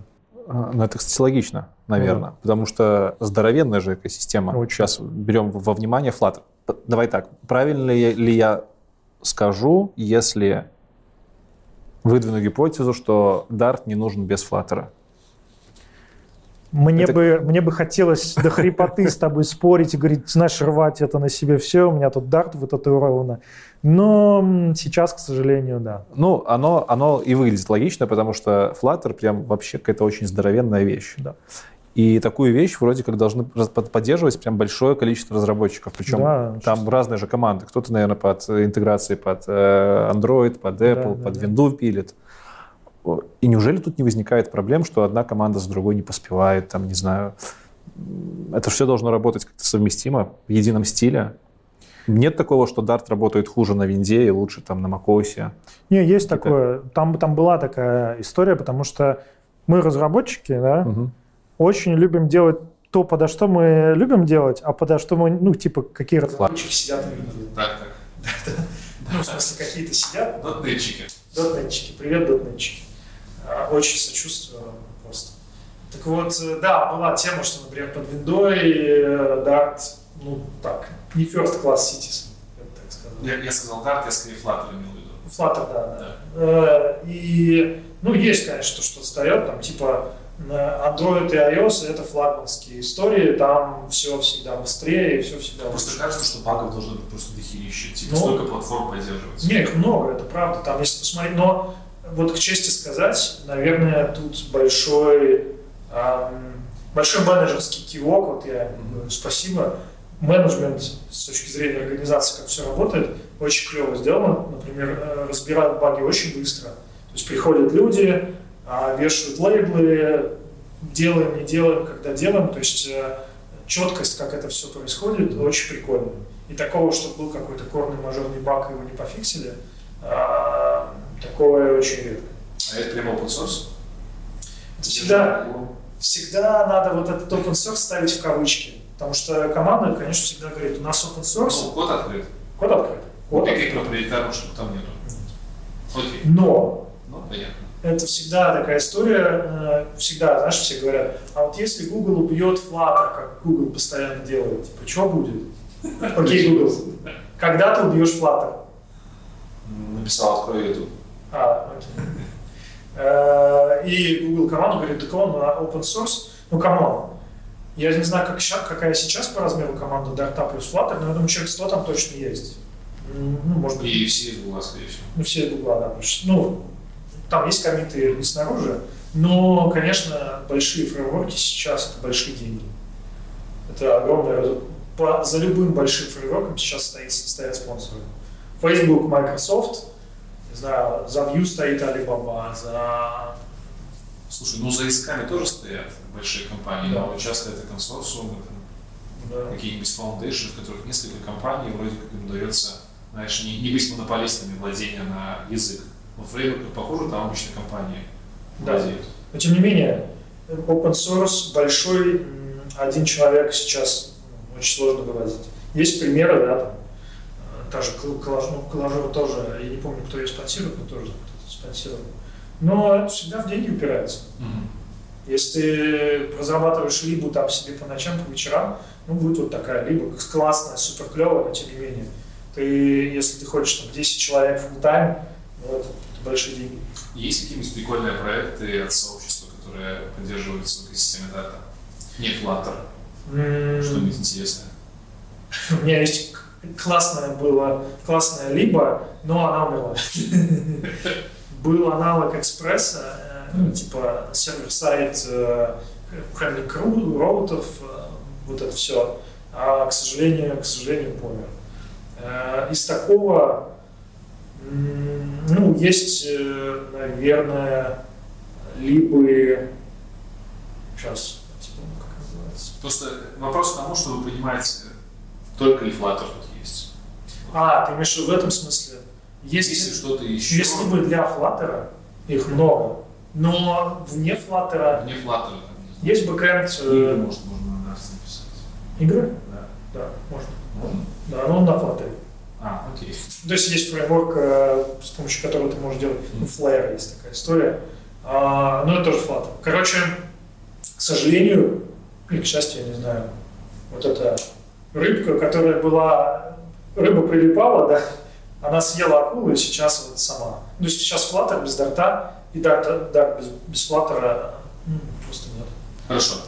А, насколько эти штуки вообще популярны? То есть для человека, который никогда про Dart не слышал, а такие mm-hmm. есть, может показаться, что это прям какая-то новая язык программирования, новая технология, какая-то совсем нишевая, я про это не слышал. По твоим ощущениям, это очень популярная вещь сейчас, не очень популярная. Много ли компаний используют Dart? Там, не знаю, может ли Dart э, в с Flutter составить конкуренцию React Native, про который знает каждый? Да, да. Отвечаю, ну, React Native, это, это, конечно, огромный срач, Э, но Dart и Flutter лучше, чем React Native. Mm-hmm. Но, тем не менее, я сужу по... Я отменю, вот еще с тех времен, отменю пару сообществ. Mm-hmm. Крупнейшее русскоязычное сообщество Дарта. Там сейчас 7 тысяч человек у нас в чате. Да. Плюс еще чатик с вакансиями. И если раньше, я помню, ну, приходила, может быть, одна вакансия там неделю Сейчас э, я прямо уже бота пишу, ну, уже почти написал. То технология на хайпе сейчас? На хайпе очень... Э, заходите, я не знаю, там, может быть, какие-то ссылочки будут в описании. Ну вот. А, продавай по этим ссылочкам. Да-да-да. Ну, то есть прямо я вижу, как зарплаты растут. Потому что если раньше приходили, нам нужны Flutter так на чуть-чуть на полставки, мы еще сами не знаем, то сейчас э, флотеристы... Э, Зарплаты или ставки? Я, я просто очень большой поклонник того, что на технологии можно больше зарабатывать, ну, типа, чем на другой такой же технологии. Действительно, на Flutter платят больше за один и тот же объем работы. Ну, мне сложно сравнивать с какими-то другими. Я, я сравниваю, сколько сейчас готовы платить за флотериста с там, 5 лет назад. А, окей. Да, да, да. Я не сравниваю там. То есть популярность растет и. Да, значительно. Э, например, в Discord комьюнити большом, англоязычном, я боюсь соврать, но там огромное, там десятки тысяч людей, по-моему. Последний раз я смотрел, там было 20 тысяч человек. Сейчас, э, по-моему, еще больше в каждой стране есть чаптеры. Flutter, ну просто я еще GDE по, по, по Flutter в Dart2, и в каждой стране есть... себе, мы про это даже не поговорили. Ну. Как говорит, Google Developer Expert. Типа второй у меня на канале, это всего-то второй. Ну, я скромный человек. я- Ладно, не очень скромный. Текущий? Прям Да, да, да, да, да. четко, четко. Вот. И сейчас очень, сейчас прям очень развивается. Сколько звездочек? Надо будет чекнуть, сколько звездочек ударства на GitHub, интересно. Типа, по, по моей субъективной шкале, все, что больше 30 тысяч, это прям нормально, популярно. Больше. Больше. Да. Окей, э, давай теперь про то, как входить в Dart вообще и С ноги просто. С ноги. Ну, насколько это junior-friendly технологии из программирования. Можно ли туда влететь с нуля, когда ты узнаешь, такой совсем зеленый, только что после курсов, там, HTML, CSS выучил по- два месяца назад, и вот сейчас ты такой пойду Dart учить. Friendly или не friendly для новичков? Я тебе даже больше скажу.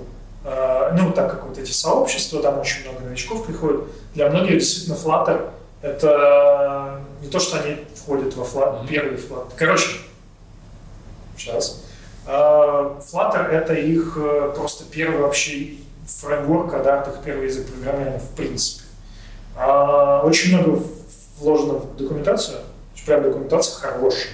Согласен. Она единственное, что может быть барьером, если кто-то не говорит по-английски. Ну, это уже совсем эшкейс. Ну, такое тоже почему? Но приходят ребята, например, в э, чат, да, так как чат русскоязычный, приходят, спрашивают, и их отправляют документацию, они говорят, я, типа, ну, я не могу читать по-английски. Ну, такое бывает. ну, что Русскоязычная есть документация? Она все-таки куцевата. Она...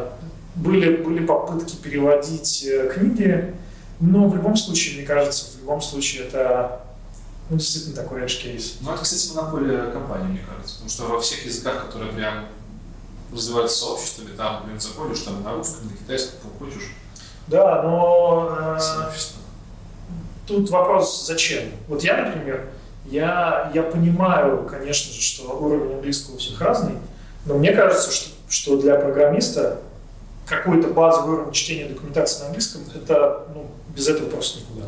Хорошо, хорошая документация. Хорошая документация. Очень э, легко входить, Мгм. тулзы не замороченные, то есть, ну как, я не знаю, ну ты же попробовал. Тебе показалось что-то... Ну, я, кстати, попробовал, да.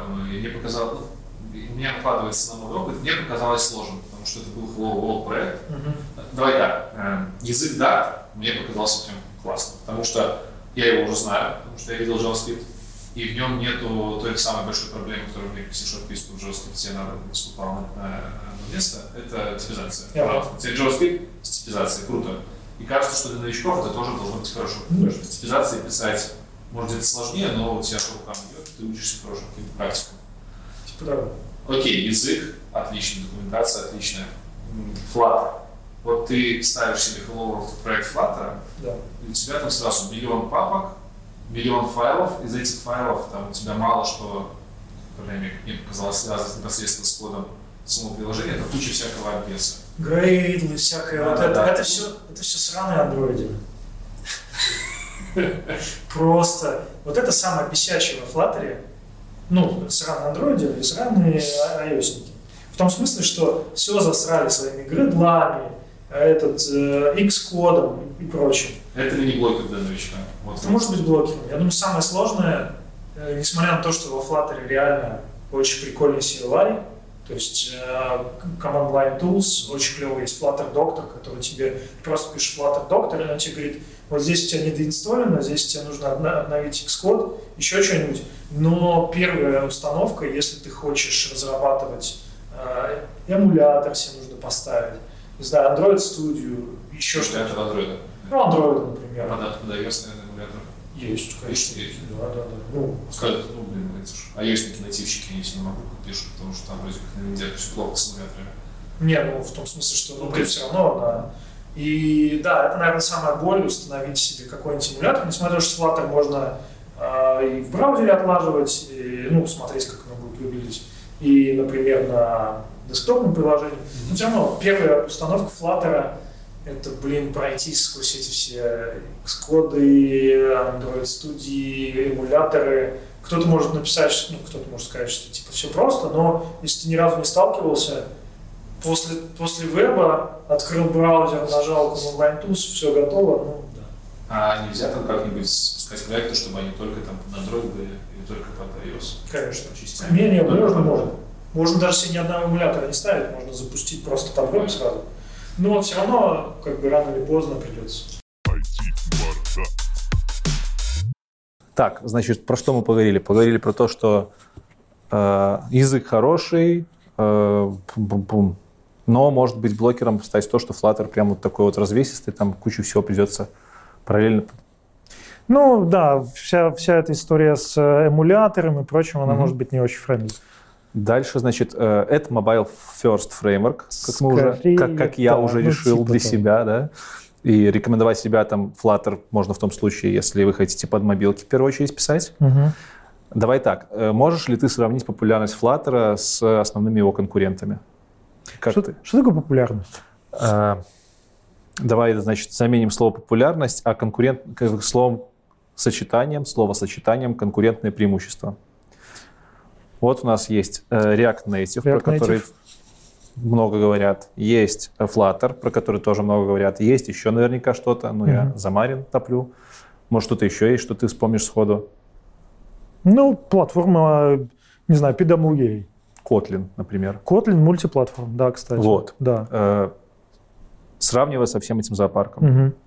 Чем Dart лучше, хуже? Может быть, у тебя есть какие-то кейсы, которые в жизни всплывали? Ну, э, мне сложно сравнивать прямо со всеми фреймворками, да, потому что я не писал на всех.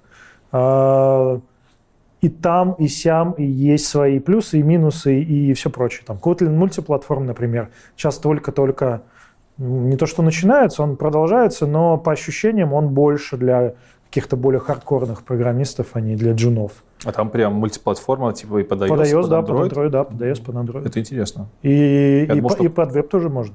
Круто. Я думал, что Kotlin только под мобилки почему-то. Ну, не, там не, Java, знаешь, нативная разработка. Нет, Kotlin сейчас, они много чего делают под, под это. И м- React Native, у React Native тоже своя приколюха. Если ты вообще никогда на React не писал, ты можешь и не понять, что там раньше React Native был. Я слушал тему наоборот, что React э, очень сильно не похож на React Native.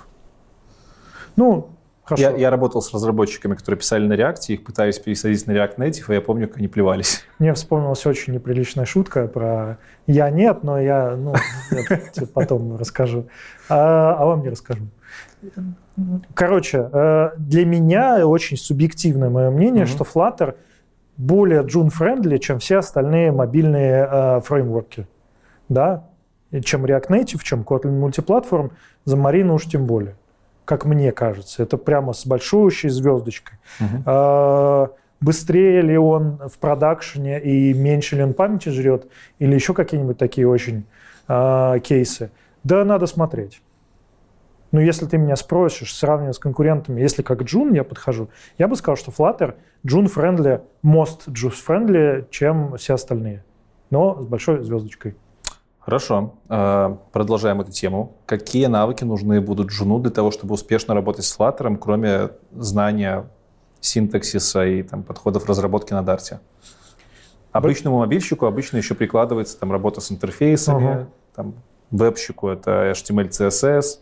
В Дарте что-то надо такое или нет? Ты просто изучаешь еще более жирный стадолип флаттеровский и идешь работать? Все, в основном все работодатели, которые ну, приходят, публикуют в канале, все хотят э, хотя бы один проект в сторе, угу. в, ну, в сторах. И это просто еще одна работа. Прямо тем... опубликованный? Да, потому что это еще одна работа, которую тебе нужно... Не работа, а та, о, как, например, опубликовать в э, Apple Store. Да? Там же тоже свои есть приколы. А есть. этим не занимаются вообще отдельные специалисты? Ничего тут казалось. В маленьких компаниях нет. Прикольно. Ну, в маленьких компаниях ты, у тебя нет девопса или там еще кого-нибудь. Ты просто делаешь приложуху. Есть, на самом деле, не самые лучшие компании, куда я бы, наверное, не очень рекомендовал. Есть просто говнопомойки, которые клепают мобильные приложения из э, просто из говна и палок. Знаешь, клоны, вот эти все выкачивающие мобильные... Это ты про ВК сейчас, да? Клоны всякие мобильные, ладно. Ну, короче, э, и там ты просто один все выкладываешь. Поэтому, ну, вообще, как портфолио иметь хоть что-то выложенное в сторону очень, очень полезно джуну. Блин, ну это же пипец как сло- сложно или не сложно. Выложить в сторону, ты, тебе надо просто прочитать, как это делается. Там Это прям такая последовательная работа. после- ты, ты, это человеческий CI/CD. Ты пишешь, ты такой, так, надо подписать приложение, нужно ключи загрузить. Ну ты же абсолютно любое приложение не можешь загрузить или можешь. Словно Ну, есть- ты написал Pet Project, написал там 100-500 вариант Тетриса. Ты его Да. можешь выложить в в Web Что Store? тебе мешает? Да. Ну, тебя проверят там на legal, на вот Мгм. это все, но ни- ни- никого в сторах не волнует, там, окупается. Тебе же нужно еще аккаунт девелопера какой-нибудь, Да. там legal entity, возможно, под которым ты Legal выкладываешь. нет, но, например, по, диплом, по диплом тебе надо платить э, 100 баксов в Ага. год. То есть хочешь стать женом, заплати 100 баксов. И чтобы, чтобы в iOS э, Store тебе нужен Mac. Ты не можешь под виндой, например, собрать приложение. Поэтому на собесах все показывают Android-приложение. Ну, вообще, ну, вообще, ну, это really так. Прикольно. Поэтому, ну, короче, как джун, тебе нужно понимать, вот если ты, ну, Flutter почти всегда ты под мобил, тебе нужно понимать, как оно паблишится, как оно, вот вся вот эта Мгм. вот машинерия работает, как оно собирает. Ты можешь, конечно, руками это все у себя на машине собирать, но уже есть сейчас облачные CI-CD, там, всякие код Magic и все прочее. И более того, ты можешь действительно в облаке собирать, если у тебя нет мака, ты можешь в облаке собирать, ну, это просто отдельных денег стоит. Короче, вся вот эта обвязка, вся эта мишура, кроме непосредственно программирования, она тоже важна и тоже нужна, потому что есть компании, большие компании, где уже все процессы настроены, но это как в любом программировании. Есть компании, где у нас уже есть 5 девопсов, 10 UX-еров, уже все настроено, процессы есть, ты приходишь, пишешь один класс, пушишь его, ревью и все прочее. Большое количество компаний, им нужно все. И настроить и GitHub, GitLab, и запушить это в сторы, и там вообще один, ну, вот в, чате, в канале, где приходят э, ребята, там часто просто у чувака есть какая-то идея, ему нужен разработчик, которому он там заплатит деньги по, по часам и запаблишит стор, и все. Слушай, я сейчас думаю, это ж пипец какой у вас гемор с CI-CD пайплайнами, Да. если у вас очень большая кросс-платформа. Ну да, это тебе нужно подо все собрать, подо все подписать. Ну, либо платить денег. Вот есть облачные сервисы, где ты как бы подключаешь их к своему там гитхабу, они тебе все собирают, все подписывают, ну, ты просто платишь каких-то денег. Прикольно. Мгм. Графический интерфейс. Нужно Да. ли жену как-то в нем разбираться? Почему спрашиваю? Потому что я вот, когда я тыкал Flutter, Мгм. я там видел все эти классы, там паддинги, еще что-то. Мне-то это понятно, потому что я все это видел там в XML, в .NET, и в CSS, и все то же самое. Те же свойства, просто пишутся по-разному.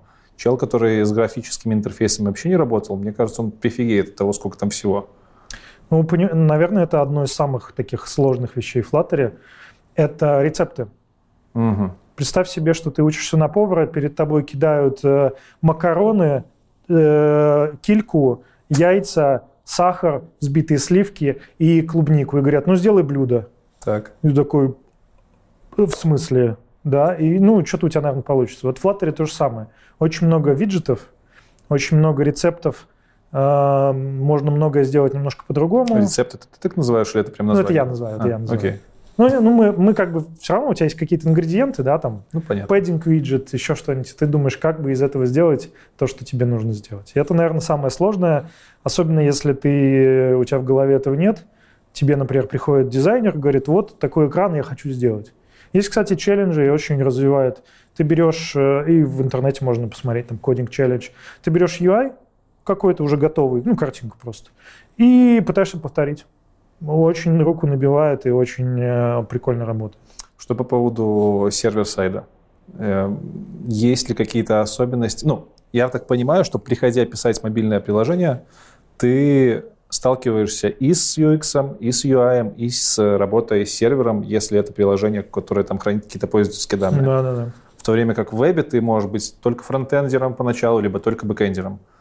Тут тоже так можно? Типа писать только те приложения, которые никак не взаимодействуют с какими-то удаленными вещами и с пользовательским удаленным профилем. Мгм. И писать приложения, которые уже с бэкэндом там мощным, которые шарят данные, еще что-то. Не, ну чаще всего все-таки бэкэнд это кто-то отдельный, и Ага. вы с бэкэндом просто общаетесь, какие там... На э, уровне э, апишек. Да, апишки, и как это все действует. Какие-то компании инвестируют, например, некоторые делают BFF, backend for frontend, у тебя есть какой-то большой толстый бэкенд, который там что-то база данных, и ты просто делаешь маленький, например, на дарте э, слой, который берет, дергает разные бэкэнды, и тебе делают просто данные и шлепают их себе. Сами вот эти бэкэнды, которые не клиент, не client-side, э, их, я так понимаю, на Дарте не часто пишут. Ну, я, я не, не вижу весь рынок прямо, да, но по моим ощущениям, да, потому что есть есть уже просто очень много всего. Ты можешь писать хоть на Java, хоть на Node, и конкуренция на уровне бэкэнда между языками огромная. Okay. Пару простых вопросов. Э, какие IDE использовать, операционные системы и дополнительные тулзы для того, чтобы начинать работать на Flutter и Dart? Угу. Операционные системы любые сейчас под, э, под Windows, под macOS, под Ubuntu все есть. Причем везде ты можешь запускать э, вирту... не виртуалки, а эмуляторы как iOS, да, андроидов, да, да. так и Windows. Да. Прикольно. Под, э, ну нет, не, не так. Я совру. Э, под macOS, конечно же, ну, типа Понятно, это first class citizen. Да. да а, так что, ну, в целом, да. IDE-шки, ну, можешь хоть в блокноте писать, но по умолчанию Visual Studio Code в основном. Угу. По крайней мере, он рекомендуется. Можно под Android Studio разрабатывать. А, ну, мне как-то Visual Studio Code больше нравится. Нужно себе поставить э, CLI флаттеровский, поставить себе Dart. А, ну, он с Flutter тоже идет. SDK-шка. SDK-шку, да. И все. А, ну, больше, ну, можно еще там, не знаю, фигму поставить, если ты хочешь что-то экспортировать. Но это уже немножко за скобкой. По поводу работы с базами данных, что обычно в Flutter используется? Я в мобильной разработке на самом деле очень мало, что знаю. Вот тебе нужно хранить какие-то локальные данные. Лока? Там в вебе это local store какой-нибудь, в бэкэнде это там твои SQL или еще что-то, а что в Flutter? в Flutter тоже есть локальный, локальный storage, ну, они... а, ну, конечно. Ну да, типа, ну, они разные бывают, и тут я боюсь залезть в дебри мобильной разработки. Окей, okay, то есть какая-то своя реализация local store, которая мапится ну, типа, в браузерах? Ну, типа, да, да, Окей, okay, да. хорошо. Так что, ну, есть э, локальные да, даже базы данных, которые у тебя хранятся на клиенте. А от разработчика начинающего особенно требуется знание баз данных и все остальное? Скорее нет. Связано. Скорее. Угу. Окей. И давай еще немножко э, в завершение Flutter про рынок труда и про заработные платы мы уже немножко затронули эту тему. Давай. Ты в Чехии, да? Угу. Насколько много в Чехии вот вакансий для э, Flutter разработчика? Условно, если сравнивать с другими языками, там, возьмем Python за самого лидера, Python и JavaScript. Угу. Вот их там прям дофига. Ты да. идешь и, и находишь работу сразу же, если ты там какой-нибудь middle. Что по поводу Чехии? Что по поводу Дарта в Европе? Ну, э, по сравнению с вот этими гигантами, конечно, гораздо меньше. Так. Но э, мне за Европу сложно сейчас сказать, потому что все-таки я больше ну, по-прежнему мониторю русскоязычный рынок. Ну окей, давай тогда на вот. пост СНГ перекинемся. Что там? Пост СНГ сейчас, опять-таки, да, сравнивать с JavaScript или Python сложно, потому что там, знаешь, всем, всем они нужны. Но я смотрю на, на, на свой чат, да, ну куда еще смотреть каждый день 3, 4, 5 вакансий прилетает, и даже больше, и причем очень быстро, быстро все расхватывается. А общий рынок, ну, я же тоже средств только mm-hmm. вижу, я бы сказал, достаточно большой, очень, э, очень много людей нужно. Но... Джунам сложно устроиться? Джунам сейчас, сейчас сложнее, но сейчас есть такая тема, ну, в чем есть прикол Flutter? По крайней мере. Часто приходят клиенты, которым нужен one-time заказ. То есть они тебя не берут в штат, они тебя не, не оформляют, это просто приходит заказчик как фриланс.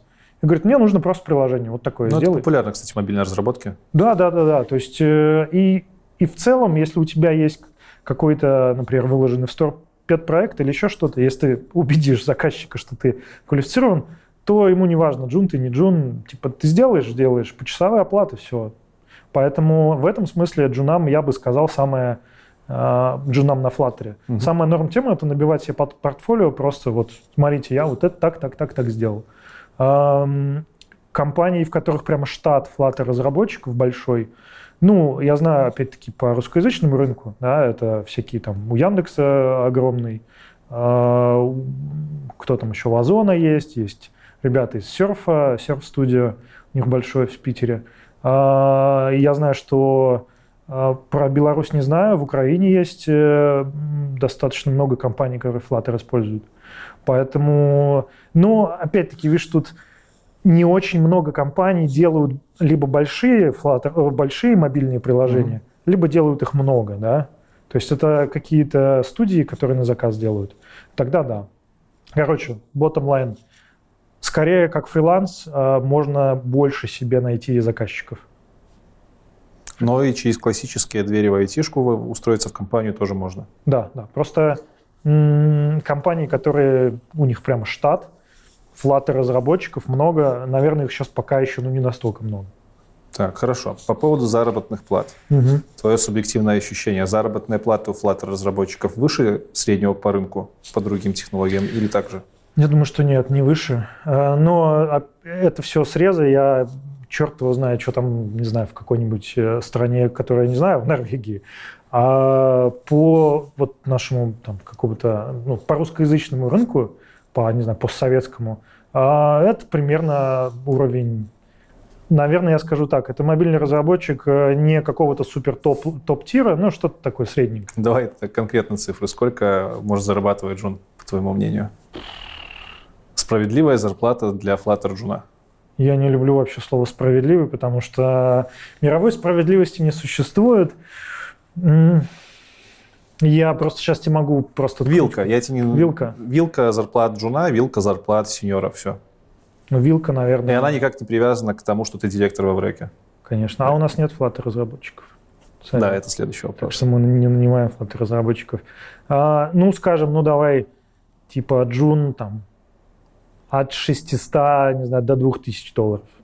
Ну, так. 2000, наверное, даже много. Угу. Но это так условно, я тебе просто, просто в небо. Ну, окей, это вилка. Вот. А сеньоры, ну, я видел лично вот вакансии, у нас были в чате вакансии до 7 тысяч долларов. Так, хорошо. А чем Джун Flutter разработчик будет отличаться от сеньор Flutter разработчика э, без учета там какого-то стажа лет? Умение э, покрывать сложные кейсы, то есть mm-hmm. это умение работать с нативом, с изолятами, когда тебе нужно сделать какие-то сложные вещи. Один из кейсов сложных был, э, э я общался там с ребятами, им нужно было поддерживать кастомные девайсы, у них э, Android-приложение, крутится внутри э, телефона, который подключен к нам складской комплекс, там специальный девайс, который сотрудники носят. Угу. И он там очень много всяких разных сторонних девайсов. И там сложный кейс, то есть не просто ты Flutter сделал, там одна кнопка. Супер кейс, мне очень понравилось. У нас э, мы делаем Dartup, это дартовая конференция, э, которая каждый год проходит, и там приезжают ребята, разработчики, ну, прошлый, прошлый год был онлайн, потому что пандемия была, и были ребята, которые... Это ритуальное агентство похоронное. Так вот, ты удивишься, у них супер кейс, у них очень много представителей, вообще, ну, прямо огромный штат представителей, и у них кейс с помощью дополненной реальности на телефоне. Человек может примерить гроб, ну, в смысле, вот как это все выглядит, оградку там посчитать, все это калькулируется, все это, ну, то есть там сложный кейс. Я бы никогда не, не думал, что ритуальное агентство... век. Ну, да, come on, вот так вот. И да, у них там дополненная реальность, AR и всякие такие mm-hmm. штуки, вот. Поэтому я бы сказал, наверное, так. А, Джун от э, сеньора на Flutter отличается вот этими кейсами, то есть сложное все, что, то, что вне, скоростью работы, ну, в смысле, как быстро ты это Flutter-приложение mm-hmm. сделаешь. И э, вот, наверное, такими бизнес-кейсами, например, не знаю, банковское приложение, у него же свои по security, по всему прочему.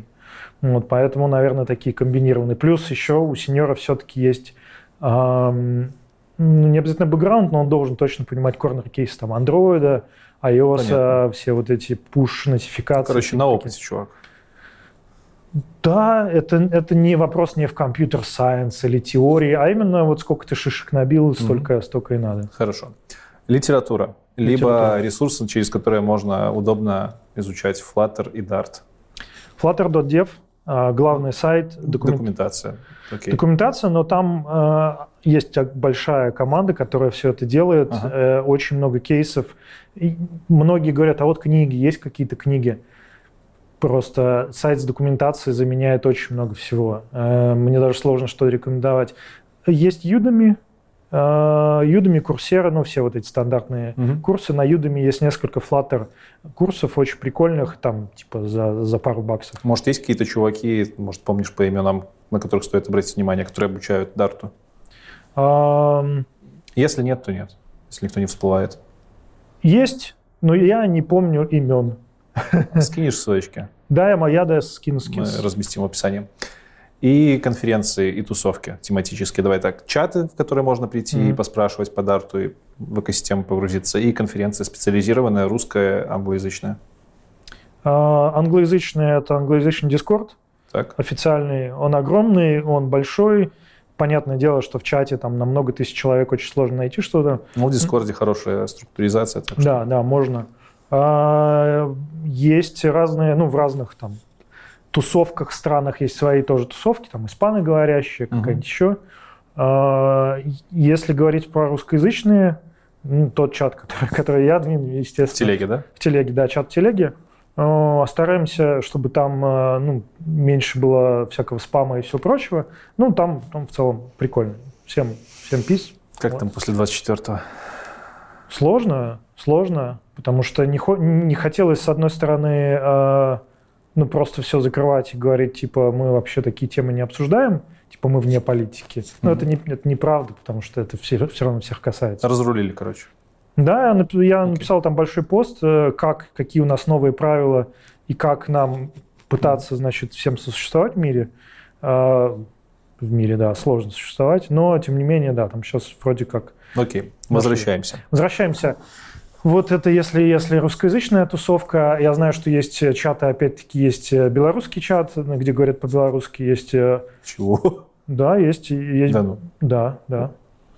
Есть, есть Вот это меня удивило. Первый раз в интервью вспоминают про чат белорусский, на котором, в котором еще на белорусском Есть говорят. украиноговорящий чат, где говорят... Это, это не удивительно. Украинцы давно на украинском говорят, просто белорусы редко говорят. Обязательно. Первая же ссылка я ставлю. Вот. А, Что еще? Есть э, прикольные, э, если смотреть, есть на гитхабе awesome, ну, знаешь, есть... э, Ну, под- Подборка, да, Да, подборка ссылок? есть Awesome Flutter. Мгм. Просто, просто гуглите Awesome Flutter. И Там чатов и всего прочего огромное количество. И use case, и ноу-хау, и прочие штуки. Короче, я рекомендую, стартовая точка – это документация. Если нужно русскоязычный чат, если хочется спросить англоязычный чат, и Awesome Flutter, э, Awesome Dart э, тоже очень рекомендую. Конференции пару штук буквально. Dartup. Да? Где она проходит? Он последние два года онлайн был. Ага. А, Мы думаем, э, ну, до этого территориально, потому Это что... прям вы проводите, прям с твоим участием. Да, да, да, проводится. да, да, да. Окей. А, Англоязычная. Англо и русско, русскоговорящий. Был в Питере, сейчас, не знаю, может быть, сделаем в Праге. Мгм. Тут упирается в то, что дороже, конечно.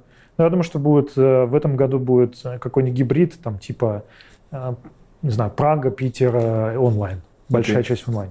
Ну, сейчас просто... Потом э, Flutter был... э, Flutter конференция отдельная, Мгм. ну, типа, корная. Сейчас уже несколько они размылись, ребят сказали из Гугла, что проводить чисто вот свою конференцию мы не очень хотим, мы лучше к кому-нибудь придем. Да, и... Ай-яй-яй. Стремно, стремно. Ну, Похоже на закат. Не-не-не. Не? А на дефесты приходят, есть э, ГДГ комьюнити Мгм. дефестные, и крупнейший дефест, например, Лондон. В Лондоне очень большая Flutter-тусовка. Э, Flutter Берлин. Э, Есть DroidCon, э, который недавно, кстати, в Берлине был. Там тоже был Flutter трек. То есть, короче, ну, Flutter так подсаживается на разные мобильные конференции. Наверное, из таких. Э, Почти на каждой мобильной конференции на большой сейчас есть Flutter трек. И завершая блог про Flutter, расскажи, почему вы в компании отказались от Flutter. Во-первых, мы на Flutter не писали, мы писали на Дарте. Мы Так. писали на Дарте э, веб. У нас на Дарте был написан, ну, То есть вы прям разработали какое-то свое типа решение, которое стояло рядом с Flutter. Конкурировало, нет? Или как? нет, мы, мы использовали, и история такая, опять-таки, э, ты не можешь писать на, на клиенте без фреймворка, потому что Мгм. Вот весь этот огромный слой отображения писать самому просто... Ну, то берите Flutter и пишите. Так вот, мы писали на Angular, А, потому что Flutter еще не было, мы начали, когда не это было тогда Flutter. время такое было, да, когда еще Flutter не было? Да, не было Flutter. Офигеть. И мы писали на Angular, и в целом, ну, нормально, но потом Angular Dark, к сожалению, задеприкейтили. Так. То есть все, сейчас, к сожалению, к огромному сожалению, на Дарте, на вебе нельзя писать, можно писать только на Flutter for Web. То есть нет фреймворка. Как давно вы прекратили разработку на Дарте? Два года назад почти. Это тогда, когда Angular Задеприкейтили. задеприкейтили. Да. Э, Почему вы не подумали переключиться на Flutter? Потому что Flutter for Web э, — это канвас. Flutter for Web — это не замена там, Angular. То есть было бы больно? И- Было бы очень больно. У нас там два, больше даже, почти 3 миллиона строк э, кода. Ну, то есть это большая жирная такая штука. Хорошо. У вас большая компания, не было ли идей Да. продолжить самим поддерживать э, Angular for Dart? К сожалению, все... Большинство компаний, которые я знаю, Так. они не способны поддерживать что-то веб-фреймворк. То есть создавать свой веб-фреймворк с нуля — это очень дорого. Это себе могут позволить Microsoft, Google или еще Почему с нуля? У вас уже есть кодовая база, сделали форк погнали? Или там... Я не Всё- знаю, как там с лицензиями, наверняка там Не, какая-то нет, запара нет, будет. это можно было сделать, но э, это дорого. Дорого, потому что, во-первых, э, тебе нужно инвестировать в это очень много умственных ресурсов. То есть ты не можешь там джунов, нанять 10 джунов, они будут поддерживать веб-фреймворк. Тебе нужно нанять очень классных специалистов. Это не то, что прям проблема, но как компания, ну, то есть Microsoft себе может позволить делать Мгм. фреймворк, Google себе может позволить делать фреймворк. В 2022 году сделать веб-фреймворк – это крайне дорого. Э, Вы узнали об этом случайно? В смысле, не случайно, вы узнали об этом задолго, заранее? Либо... Да, да, да. То есть вы прям целенаправленно готовились к переходу с э, Дарта на что-то другое? Да, у нас э, мы еще с тех, с бородатых времен, Так. Мы с командой Дарта на короткой ноге, у нас там созвоны, мгм. синкапы, все дела. Мы входили, когда-то была Dart Advisory Board, еще вот в 2015 году, э, типа сообщество компаний по миру, которые используют Dart. И у нас были там прямо на э, персональные созвоны с, с ребятами из Гугла, с Dart командами, всех поименно знали. Ну, тогда это все было маленькое. Прикольно. Помню, в шестнадцатом году ездили в Лос-Анджелес на конференцию по Дарту. Вот. э, Я тогда достал ботинок, стучал по кафедре, э, как Хрущев. Это было очень смешно. Мне показалось, что, ну, типа, нужно что-то смешное сделать, поэтому, ладно. Он- Этот доклад где-то есть в интернете. Если ссылочку найдем. Да-да-да, смешно было. Your to-do list is almost one megabyte of code. And, and your big applications, such as Rike, is 14 megabytes of code.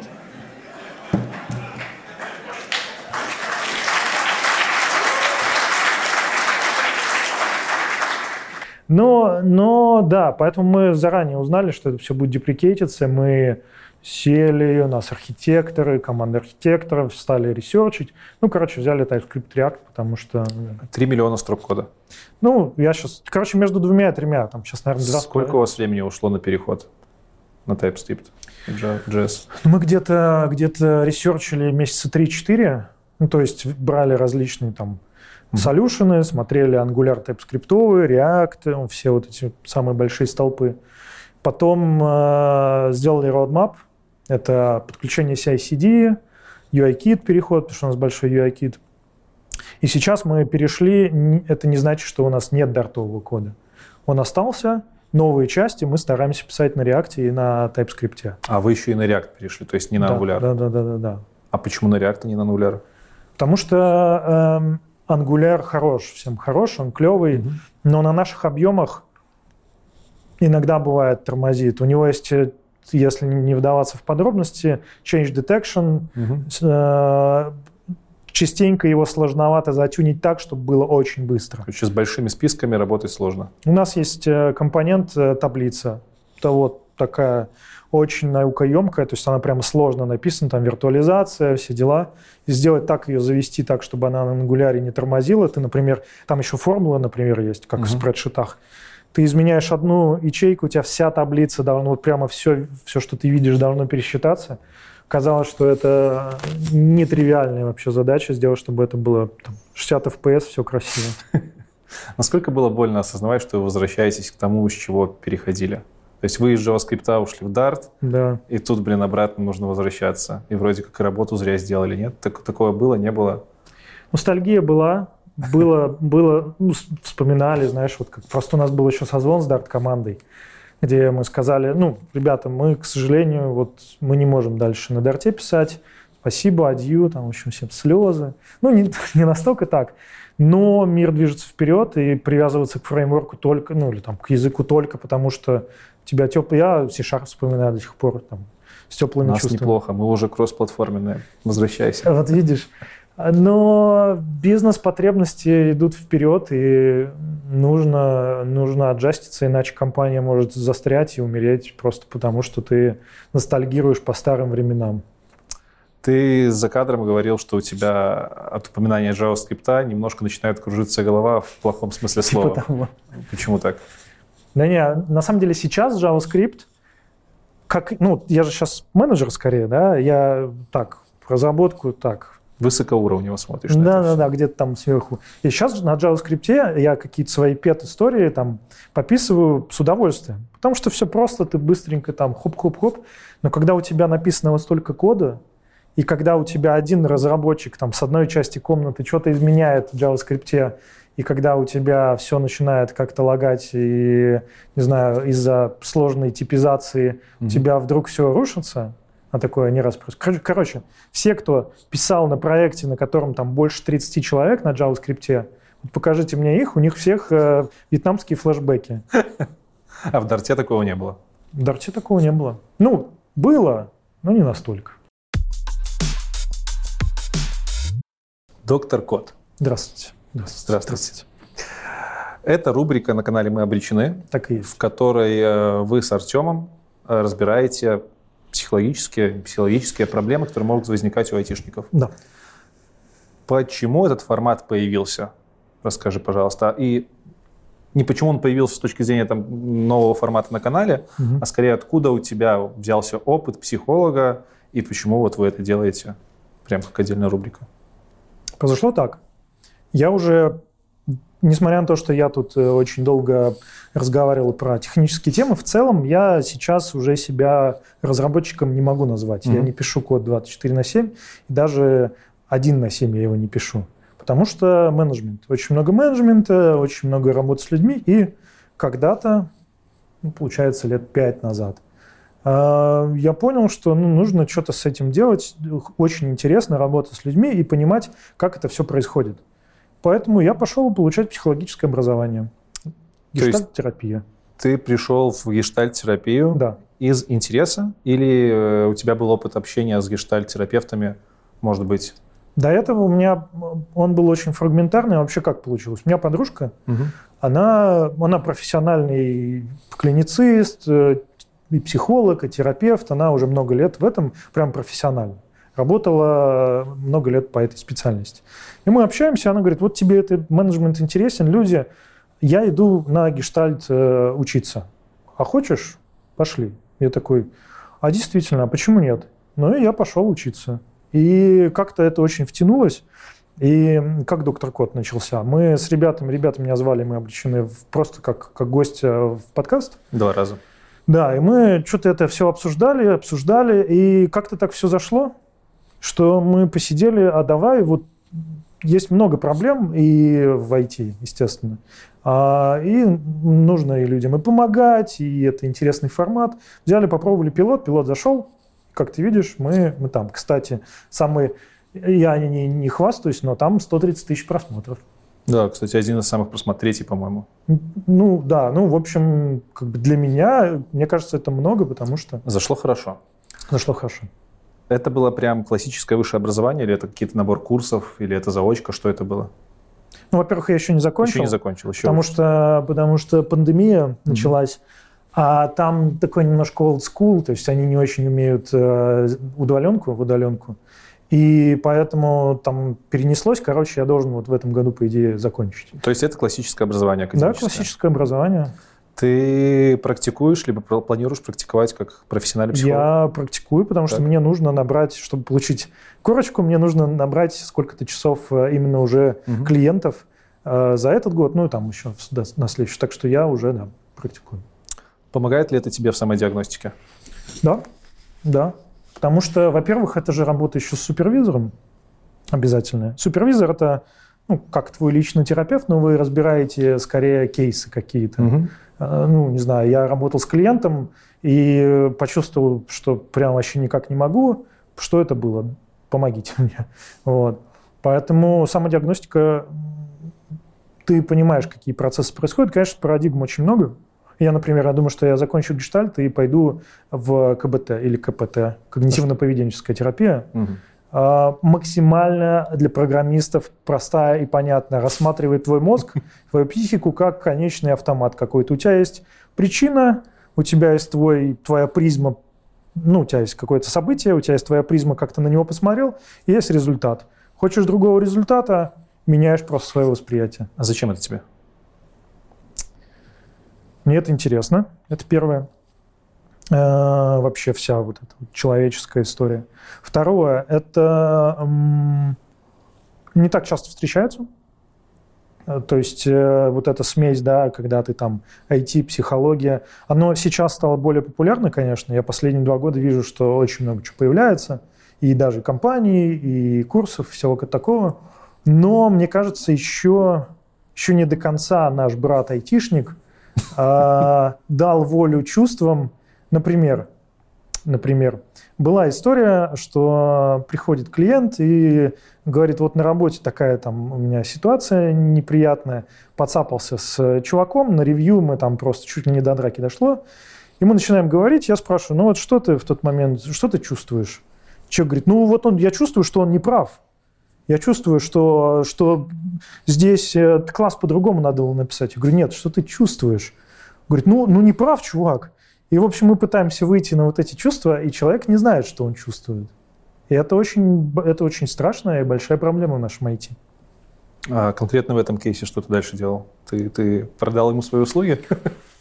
Ну, ну, не, ну это был, это был, он пришел как клиент со своим запросом.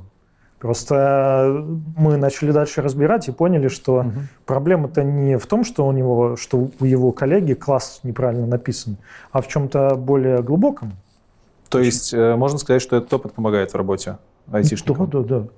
Менеджмент же это не прямо не обязательное условие знать какие-то азы терапии или психологии, но ты работаешь с человеком. Ну, просто кто-то идет, загоняется там по скрам-сертификатам, agile да. сертификации, MBA, э, и не все идут в психологию.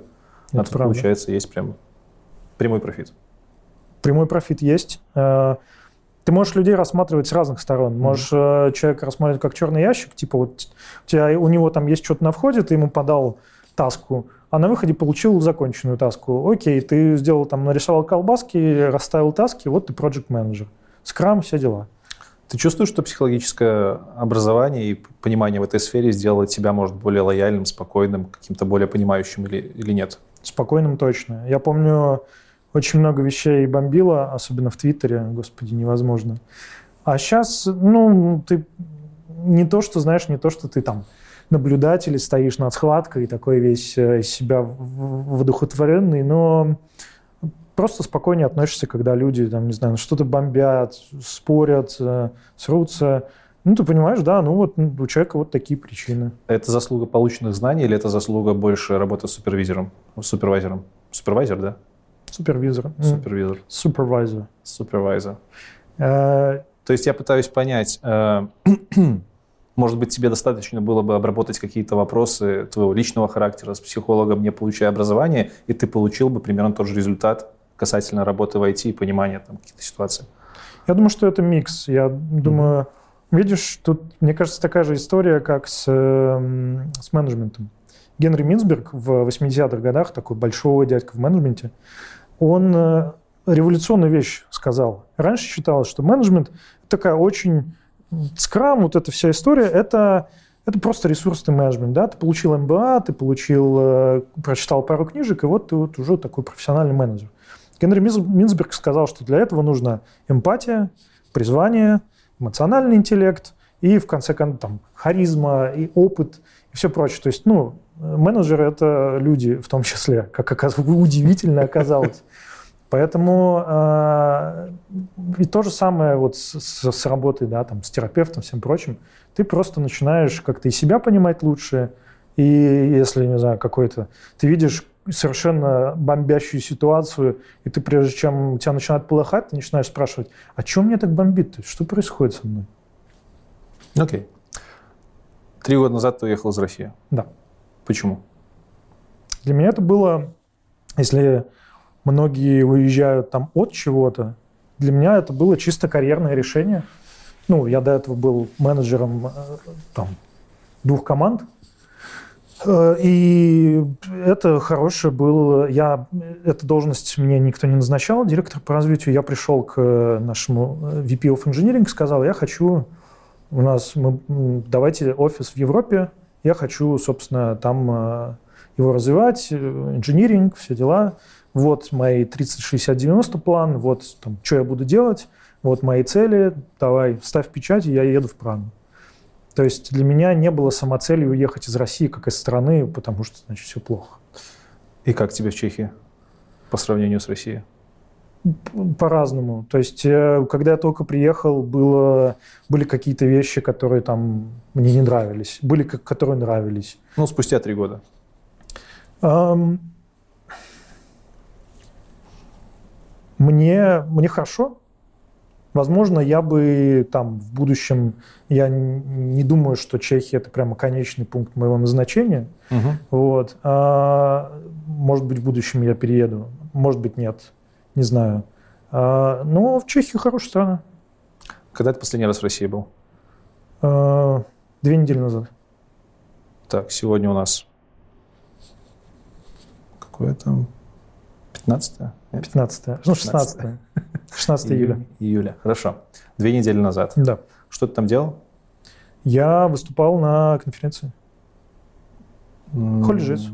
HolyJS. HolyJS. Отлично. Следующий вопрос как раз-таки про HolyJS. А, HolyJS. HolyJS — это конференция, которая делается JUG Ru, да? JUG Ru Group. JUG Ru Group. Да. Э, Насколько я знаю конъюнктуру российского рынка, там две основных компании, которые делают конференции, ну, за исключением каких-то edge-кейсов, Мгм. это Онтико и JUG Ru Group. Да, Можно да. примерно так Ну, сказать. да? примерно, ну да. Самые крупные конференции Да, и да, количественно да, вот да, делают две да. эти компании.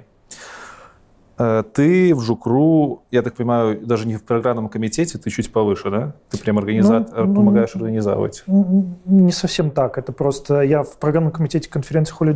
Угу. э, с- ну, как вот а она- HolyJS, наверное, крупнейшая конференция, которую Жукру делает.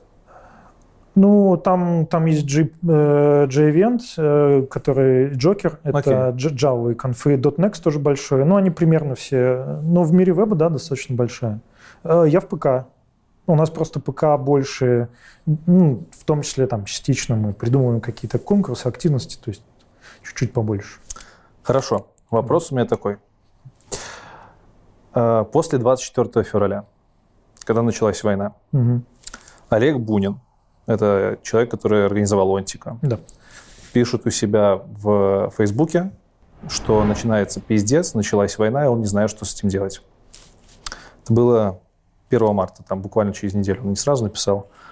Или 25 ну, Короче, где-то, вот, по-моему, 24 или 25 он написал этот пост, и потом буквально через несколько дней он еще написал много постов. А, В это же время а, Алексей Федоров, тот самый человек, который организовывал Джукру, Мгм. держит э, такое строгое молчание целый месяц до 25 марта. Тут надо сказать, что до до 25 марта Олег Бунин написал много чего про войну и высказался официально от имени Онтика, называя вещи своими именами. Э, Проходит месяц, и Федоров высказывается тоже про то, что сейчас творится с комьюнити, не называя войну войной, и делает это максимально обтекаемо. Почему так произошло? Спрашиваю тебя, как у человека, который наверняка более-менее общается с одним из них и, возможно, со вторым. Мгм. Мне, ну, мне, во-первых, сложно говорить за других людей. Естественно, как только, ну, когда началась война, внутри это была большая дискуссия там э, с ребятами с ПК, что делать, ну, нам, да. То есть мы делали конференцию, что нам нужно, мы, естественно, каждый король своих, своих твиттеров, соцсетей, каждый сам себе решает, вот я высказываюсь как человек или нет. А, компания Jugar Group, да, как, ну, как юридическое лицо, у нее есть э, Леша Федоров, это тоже его, его вотчина, его домен. Мы, Так. я не могу высказаться от лица, от его лица там, или от лица конференции. Хорошо, ну окей. Ну, то есть я к тому, что это... Хорошо, дискуссия- давай я, тебе- я, я не Ну, буду давай. вытаскивать из тебя мнение относительно там, тех вещей, за которые, за которые ты не высказывался, Мгм. но в целом тебе не кольнуло, что Бунин Олег может высказываться, а вот Леша Федоров нет. Эм, Я знаю, ну, Олега я знаю хуже, потому что я Мгм. выступ... ну, я его знаю как бы по тусовке. Вот. Алешу Федорова я знаю хорошо, мы с ним давно общаемся. И у него, ну, у него тоже были свои, свои как бы мысли, да, высказываться, не высказываться. И мы, конечно, там, со своей стороны, да, с точки зрения ПК, у нас было свое мнение, у него было свое мнение. Э, Сказать ему нет, вот ультиматум, мы ставим ультиматум, и мы говорим или не говорим, э, до такого мы не доводили. А, окей. Я не помню, как позиционировала украинскую аудиторию Онтика, не помню, но помню, что Жукру делала всегда большую ставку на то, что у них украиноязычное сообщество, в том числе включено, и они глобальное, интернациональное. И могу ошибаться, цитату не могу привести, но типа всегда украиноязычное сообщество э, Жугуру выделялось, что, мол, это наша часть, это очень важная часть нашего сообщества. Да? Но я не помню прямо месседжей таких, но у нас... Может быть, месседжей не было, ну, окей, в моей голове, может, кто-то там в комментариях накинет, казалось, что Жугру именно вот э, даже не то чтобы хвалится этим, не, не хвалится, нет, он, оно выражает респект тому, что в их сообществе у Жукру в этих конференциях участвуют в том числе ребята из Украины, там, из других стран. Не Ну, только из ну, Украины. связи были крепкие, да, то есть у нас э, были достаточно много спикеров, э, там и из Бирджес тусовки, да, Да. Э, Да, это да, да. правда. И в связи с этим тоже вопрос следующего характера. Первые несколько недель после начала войны в России не было никакого запрета на то, чтобы называть войну войной, никого за это Мгм. особо, ну, по крайней мере, законодательной базы не было, да, вот это вот оскорбление э, не чувств верующих, а дискриминацию Примерно так и есть, российских да. войск. И по всем параметрам, ну, и все люди, которые хоть какую-то, не хочу сейчас никого оскорблять, но для меня это немножко валющий вопрос, э, эмпаты, они высказались в первые же дни, Мгм. Пусть кто-то не говорил, что это война, но кто-то, ну, ну, но люди писали, что для них это не безразлично, что в мире происходит какой-то звездец. У Джугру на это уходит месяц. При том, что они транслировали, что для них важно, ва- важны ребята из Украины, они их приглашали, много ребят выступало. И, они, ну, и официальная позиция терпит целый месяц для того, чтобы выпустить максимально обтекаемую форму. Мгм. Вот два, два момента мне очень непонятно. Максимально обтекаемая форма, как по мне, лучше бы вообще не надо было высказываться. Э, Это выглядело немножко как плевок в сторону тех людей, которых вы лелеяли. И почему нельзя было в первый, во второй, в третий день просто написать свое отношение к этой ситуации? Особенно, когда ваш главный конкурент, Онтика, делает это в абсолютно человеческой, нормальной форме, не боясь ничего. Мгм. Мне сейчас, э, я, ну, я думаю, как, как лучше отвечать, да, честно сказать.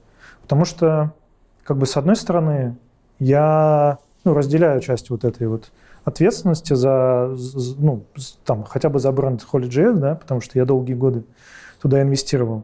С другой стороны, я не могу, как бы, за Лешу Федорова, который, ну, владелец всего этого, я не могу, как бы, сказать, вот, эм, там, он не высказывался потому что, потому что вот потому что. Э, В Джугру не только Леша Федоров. В Джугру есть много ребят, которые состоят в программном комитете. Это правда. Почему нельзя По, было? отдель- по отдельности мы в целом все высказывались. Личное мнение, но от- Личное от, мнение, лица да. программного комитета? Или это все должно быть обсуждено и Это, утверждено это выше? должно- это не то, что утверждено, да, типа есть такое право вето, гриф какой-то ответственности, ну или там печать огромная королевская. Но, конечно, мы э, внутри это все обсуждали, и, честно сказать, у нас были разные мнения на Мгм. этот счет. Я не хочу, знаешь, подставлять вот Леша такой вот весь, значит, э, из-за него все это такое. Ну, окей. Это, ну, это не Окей. так, нет. Просто, э, знаешь, так, за счет другого сказать, вот это он виноват, и поэтому никто не высказался. Нет, это не так. Я тут для камеры, не для... я для аудитории хочу пояснить, что я сейчас не выгораживаю Онтика, Мгм. не говорю, что они самые там классные, не пытаюсь захейтить Джукру. У меня, на самом деле, и к тем, к тем есть вопросы.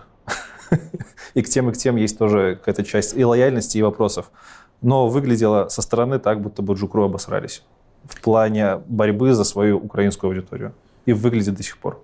Я согласен. Я с тобой согласен в слове «обосрались». Тут знаешь, какой вопрос был?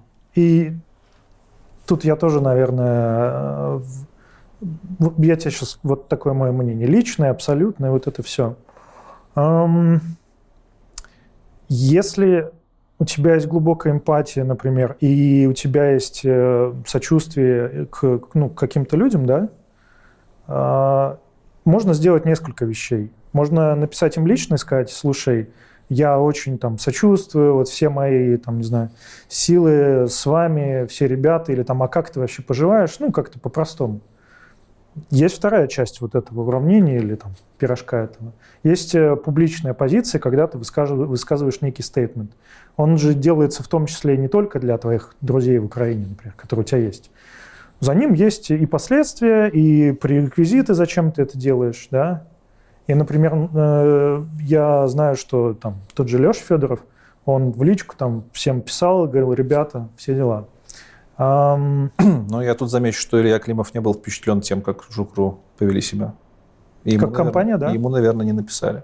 э, в, в- в личку писать, ну, в смысле, я, я не знаю, Окей, там, хорошо. Ну, это уже, это уже те вещи, которые мы не можем тут ни подтвердить, ни опровергнуть. Если написали, молодцы.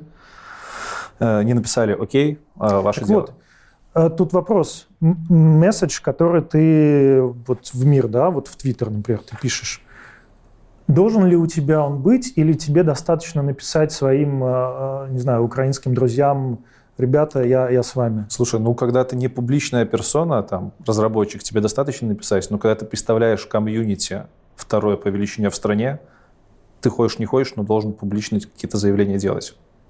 А если ты... В противном случае тебя могут Мгм. посчитать либо человеком с той стороны, со стороны, которая топит Я за понимаю. войну, либо, ну, либо я не знаю, как- что еще можно.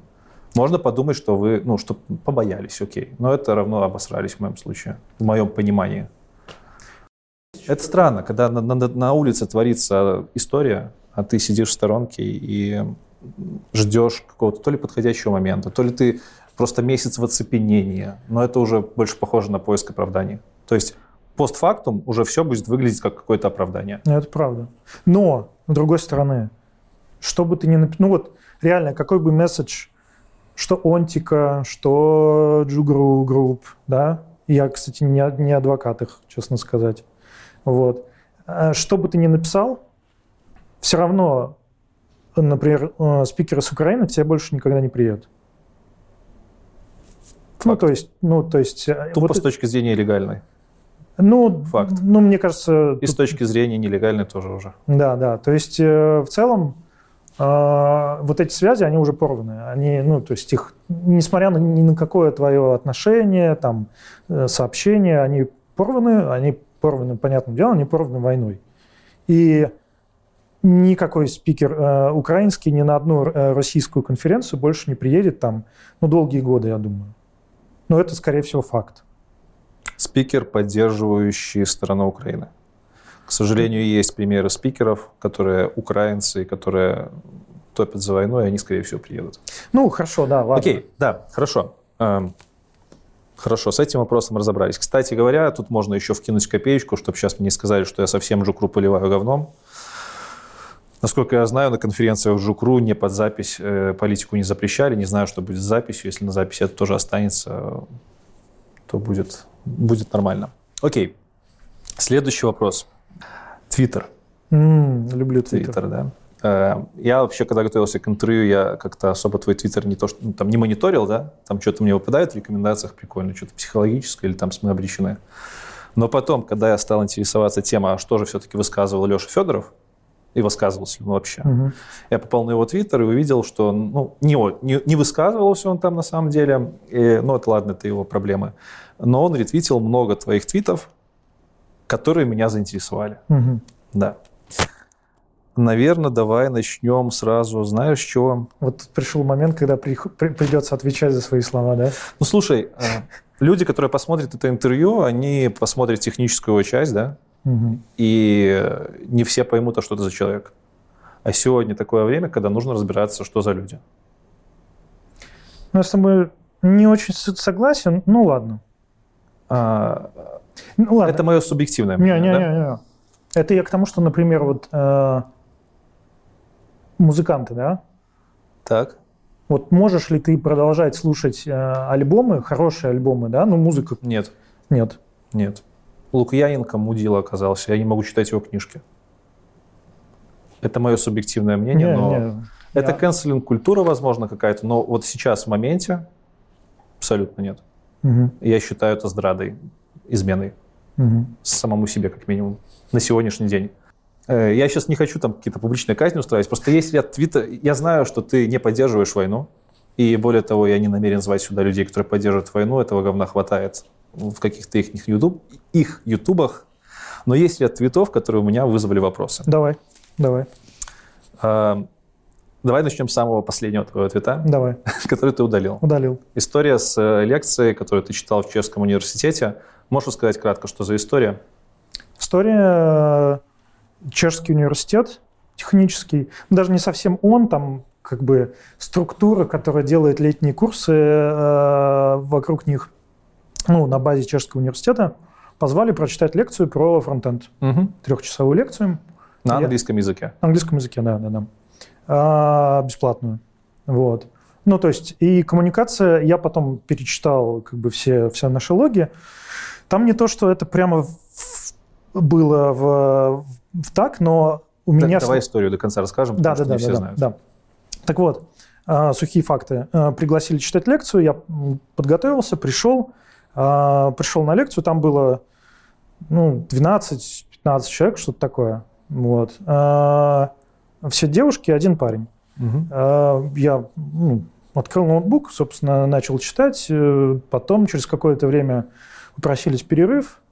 Закрыли, ну, в смысле, я закрыл ноутбук, пошли на перерыв. С перерыва вернулся один парень.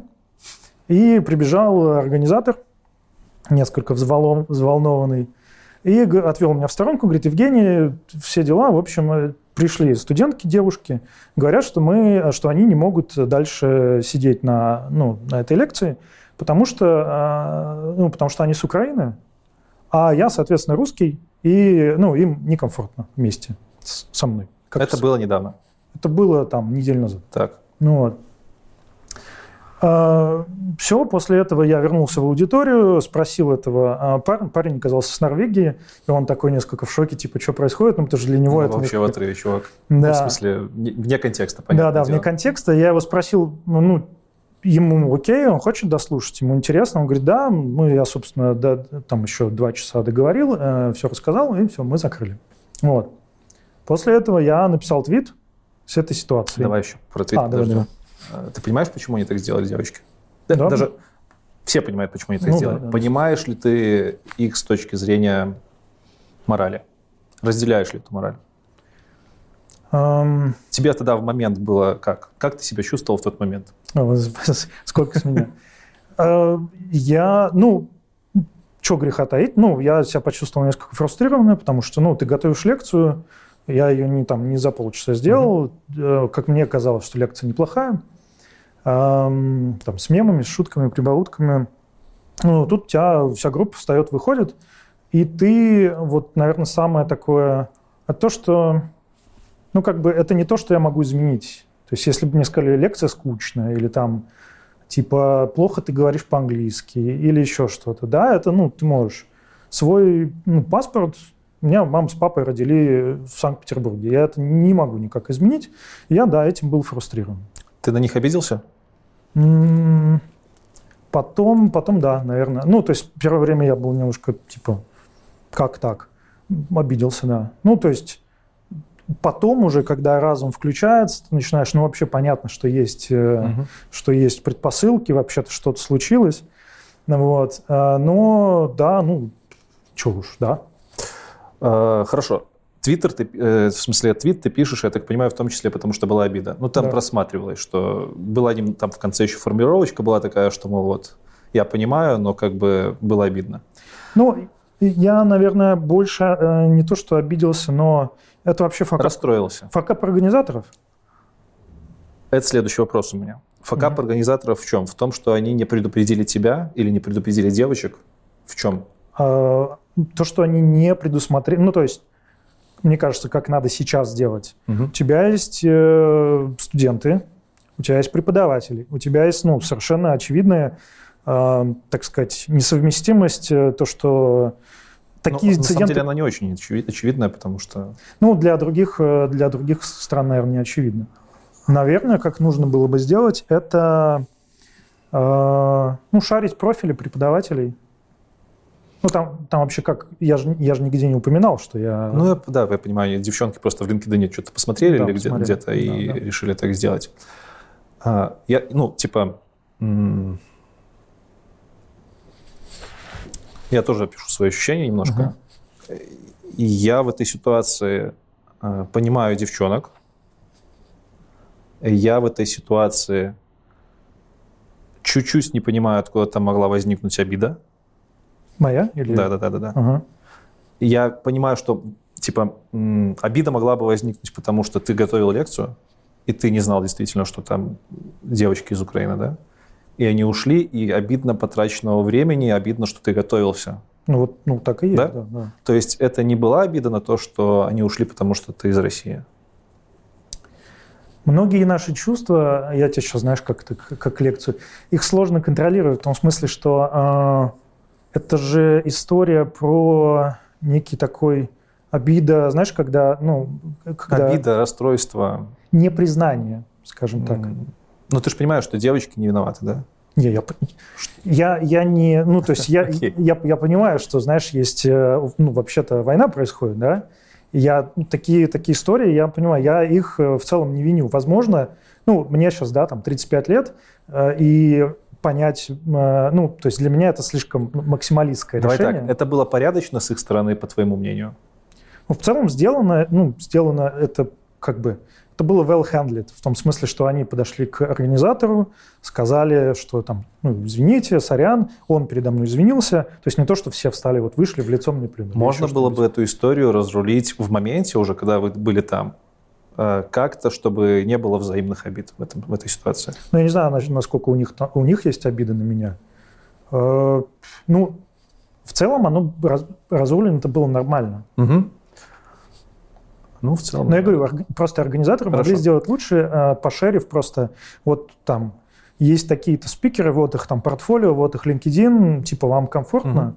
Окей, если бы как бы с самого начала э, организаторы сказали, слушай, тут есть вот э, группа студентов э, с Украины, они там, они, им некомфортно с тобой. Я бы сказал, ну окей, я тогда не буду готовить лекцию. Окей. Э, Если бы ты узнал перед самой лекцией, что эти девчонки все из Украины, что-нибудь изменилось бы? Для меня нет. То есть ты точно так же включил бы презентацию, точно так Нет, же бы я бы- рассказывал? Я бы, наверное, перед э, докладом спросил, типа, э, ребята, я вот там живу в Чехии, я не поддерживаю войну, я, не знаю, но у меня, я там родился в Петербурге, не знаю, обучаюсь в Московском гештальт-институте, там просто одна, вот, э, одна из претензий была, что я обучаюсь в Московском гештальт-институте, а, соответственно, ну, там деньги, которые я плачу, как, как налоги, попа- попадают туда, куда надо, ну, туда, куда не надо. Вот. И, ну, я бы, наверное, перед тем, как открыть ноутбук, сказал бы, ребята, вот я там, я такой, если вам некомфортно, давайте, ну, кому некомфортно, выходите. Как ты думаешь, помогло бы? Ну, помогло бы кому? Э, Я имею в виду, удержало ли бы это студенток? Ну, вряд ли, не знаю. Ну, не знаю, трудно сказать. Может быть, кого-то. А может быть, кому а может быть, все, кто ушли, те, те и ушли бы. Если бы они тебя сейчас позвали прочитать лекцию, ты бы пошел? Да. Окей. Твит Ты- вот, опубликовал Да, в сердцах. в сердцах. Удалил. В сердцах. Надо было оставить. Черт Там же тебе, по- по-моему, одна или две девочки эти пришли в комментарии, да? И достаточно лояльно, на самом деле, что-то писали. Ну, не совсем. Слушай, во-первых, я, э, я не был прав в одном, в одну, вот что я жалею по поводу твита, это то, что организаторы мне сказали, ну вот там с кем я общался, причем это, этого нет в e-mail, блин, что девушки с Украины, и когда мы вот общались, я так понял, что, э, что ну, так как я не, это бесплатная лекция была, что это, ну, вот поддержка, что это благотворительность, и что девушки, ну, собственно, бежали с Украины, и это вот какая-то такие курсы, а, ну, charity, типа, вот. Но оказалось, что нет, это курсы платные, они за них заплатили деньги. Вот. И тут я не ну, тут, а я написал, что это бесплатно, что они беженки с Украины. Mm-hmm. Тут я, ну, я был неправ фактически. Хотя это инфа не то, что я ее вот так придумал. Представь, как для них это тоже было. Они деньги я, заплатили, я, а тут... Ну, я, я в том числе, кстати, и поэтому удалил, удалил, что ну, я был неправ. Ты же понимаешь, что... Э, окей, это все понятно. Угу. Почему я вообще за этот твит зацепился? Скажем, все не такое время, что ты сам говорил, серых нет тонов, есть белый либо черный. На войне только, да, серых нет, только черно-белый. И если бы этот твит имел все то же содержание, но в конце было бы написано «ебаное правительство России, которое начало эту войну», то претензий вообще бы ни у кого не было. Я не, я не думаю так. А, а как ты думаешь? Я думаю, что сейчас, э, ну, как бы черного-белого нет, и даже если ты, ну, посмотри э, твиты там э, многих, да, твои тоже, я не знаю, кстати, ладно, твои нет, ну, Бабук там, да, или он Бобук, ну, неважно. Его неважно. и так так называют. Да, вот. Ему тоже пишут, что он типа русский, и неважно, что он там напишет, он все равно не прав. Да, ну там это в мягких ну, выражениях. Бобук немножко не в той ситуации, он находится в Украине. Там да. совсем все... Не будем сейчас Бобука обсуждать. Я скорее к тому, что в мире, в котором нет черного и белого, ты пишешь серым полутоном, что вот как бы ситуация ок, но вот тут можно было бы сделать по-другому. Да с предъявой той части аудитории, она явно просматривалась. И это не белое и не черное. Не черное. В моей системе, ну, в, в моем понимании, белое бы здесь было слава Путину, а черное здесь бы было Путин хуйло. Все банально. Либо э, долбанная война, и молодец, так и надо было делать, вперед угу. специальная военная операция. А у тебя появляется полутон. Мне кажется, из-за этого и, собственно, Возможно. начались бугурты. Но... Может быть, тут есть э, такое, что... я по своему твиттеру замечаю, что я, допустим, твиттер воспринимаю как прям личное пространство. Ага. Забываю, что там есть большая аудитория, и ты там тоже публичное лицо. Но ты, как правильно сказал, у меня полутонов сейчас нет, у меня война — это пиздец, и ебаные русские.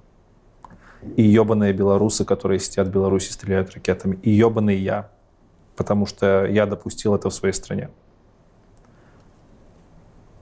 Может быть, у тебя тоже так как-то, я не знаю. И тут есть несколько историй, которые вмешиваются. Да? У нас же много всего внутри нас противоречивого. Во мне говорит, во мне есть вот то, о чем ты говоришь, да, вот это максимализм такой, ну, что типа черное или белое, они или мы, и есть другое. Есть э, ну, какая-то серединность, да. Ну, угу. то есть я в целом такой человек, э, наверное, может быть, чуть менее чувствительный, может быть, чуть больше проработанный, да. То есть я как бы, я не то, что стараюсь, наши все говорят, на двух стульях усидеть, но все равно в своих каких-то проявлениях я более спокоен, да. И третье есть, в чем я не боюсь признаться, есть страх, да потому что я, у меня много родственников, у меня много друзей. Поехали дальше по Твиттеру. Смотри, прямо... Ну, это надо, надо, надо спросить. Нет, давай, давай, прилетит. давай.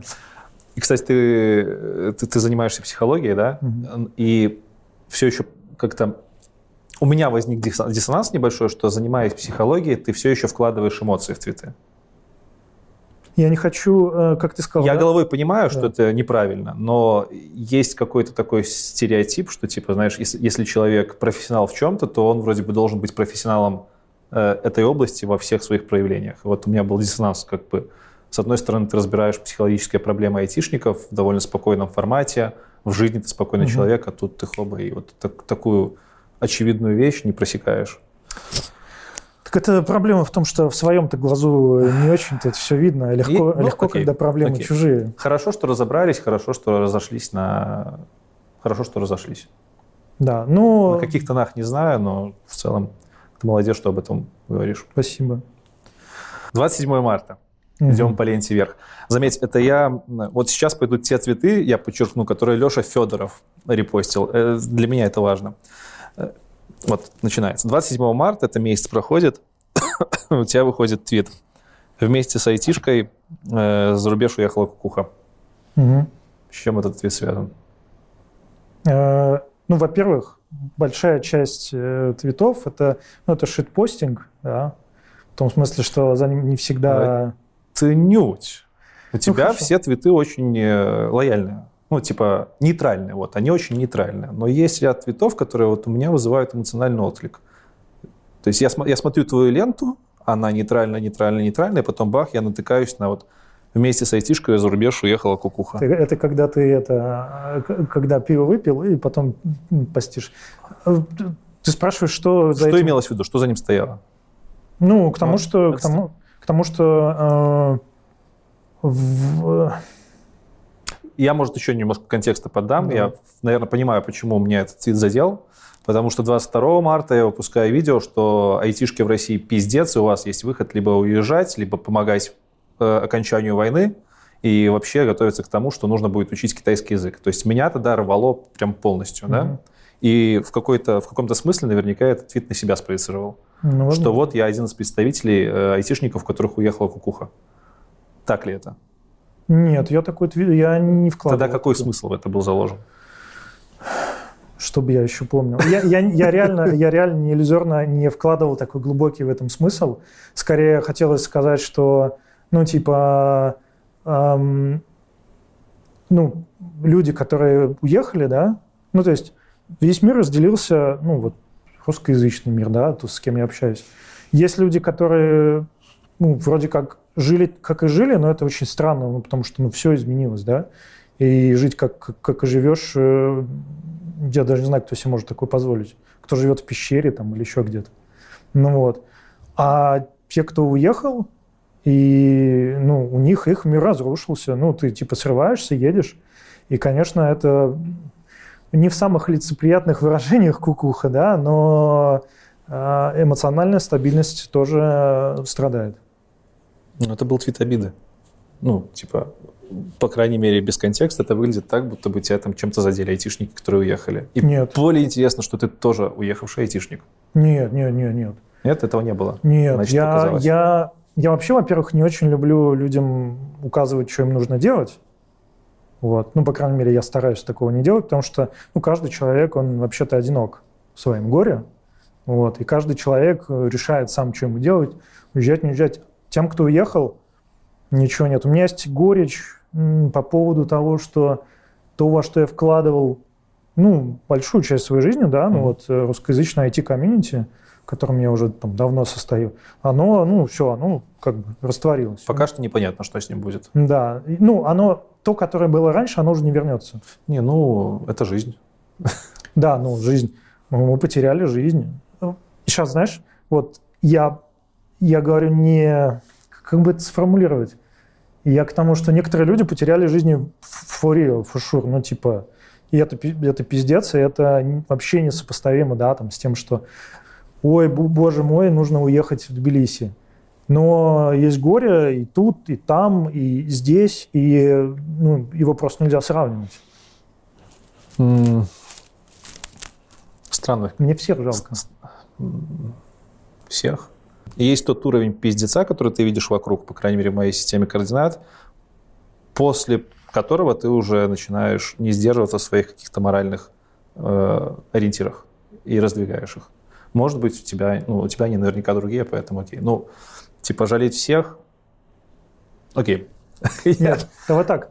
Мне жалко тех, кого мне жалко. Есть люди, которым, которым я испытываю... Ну, ненависть такое очень большое слово, да, там, типа, ненавижу вот Окей. тех других. Ну, есть люди, чьи моральные системы мне непонятны, я с ними никогда, наверное, не смогу ни поговорить, ни договориться и рядом сидеть.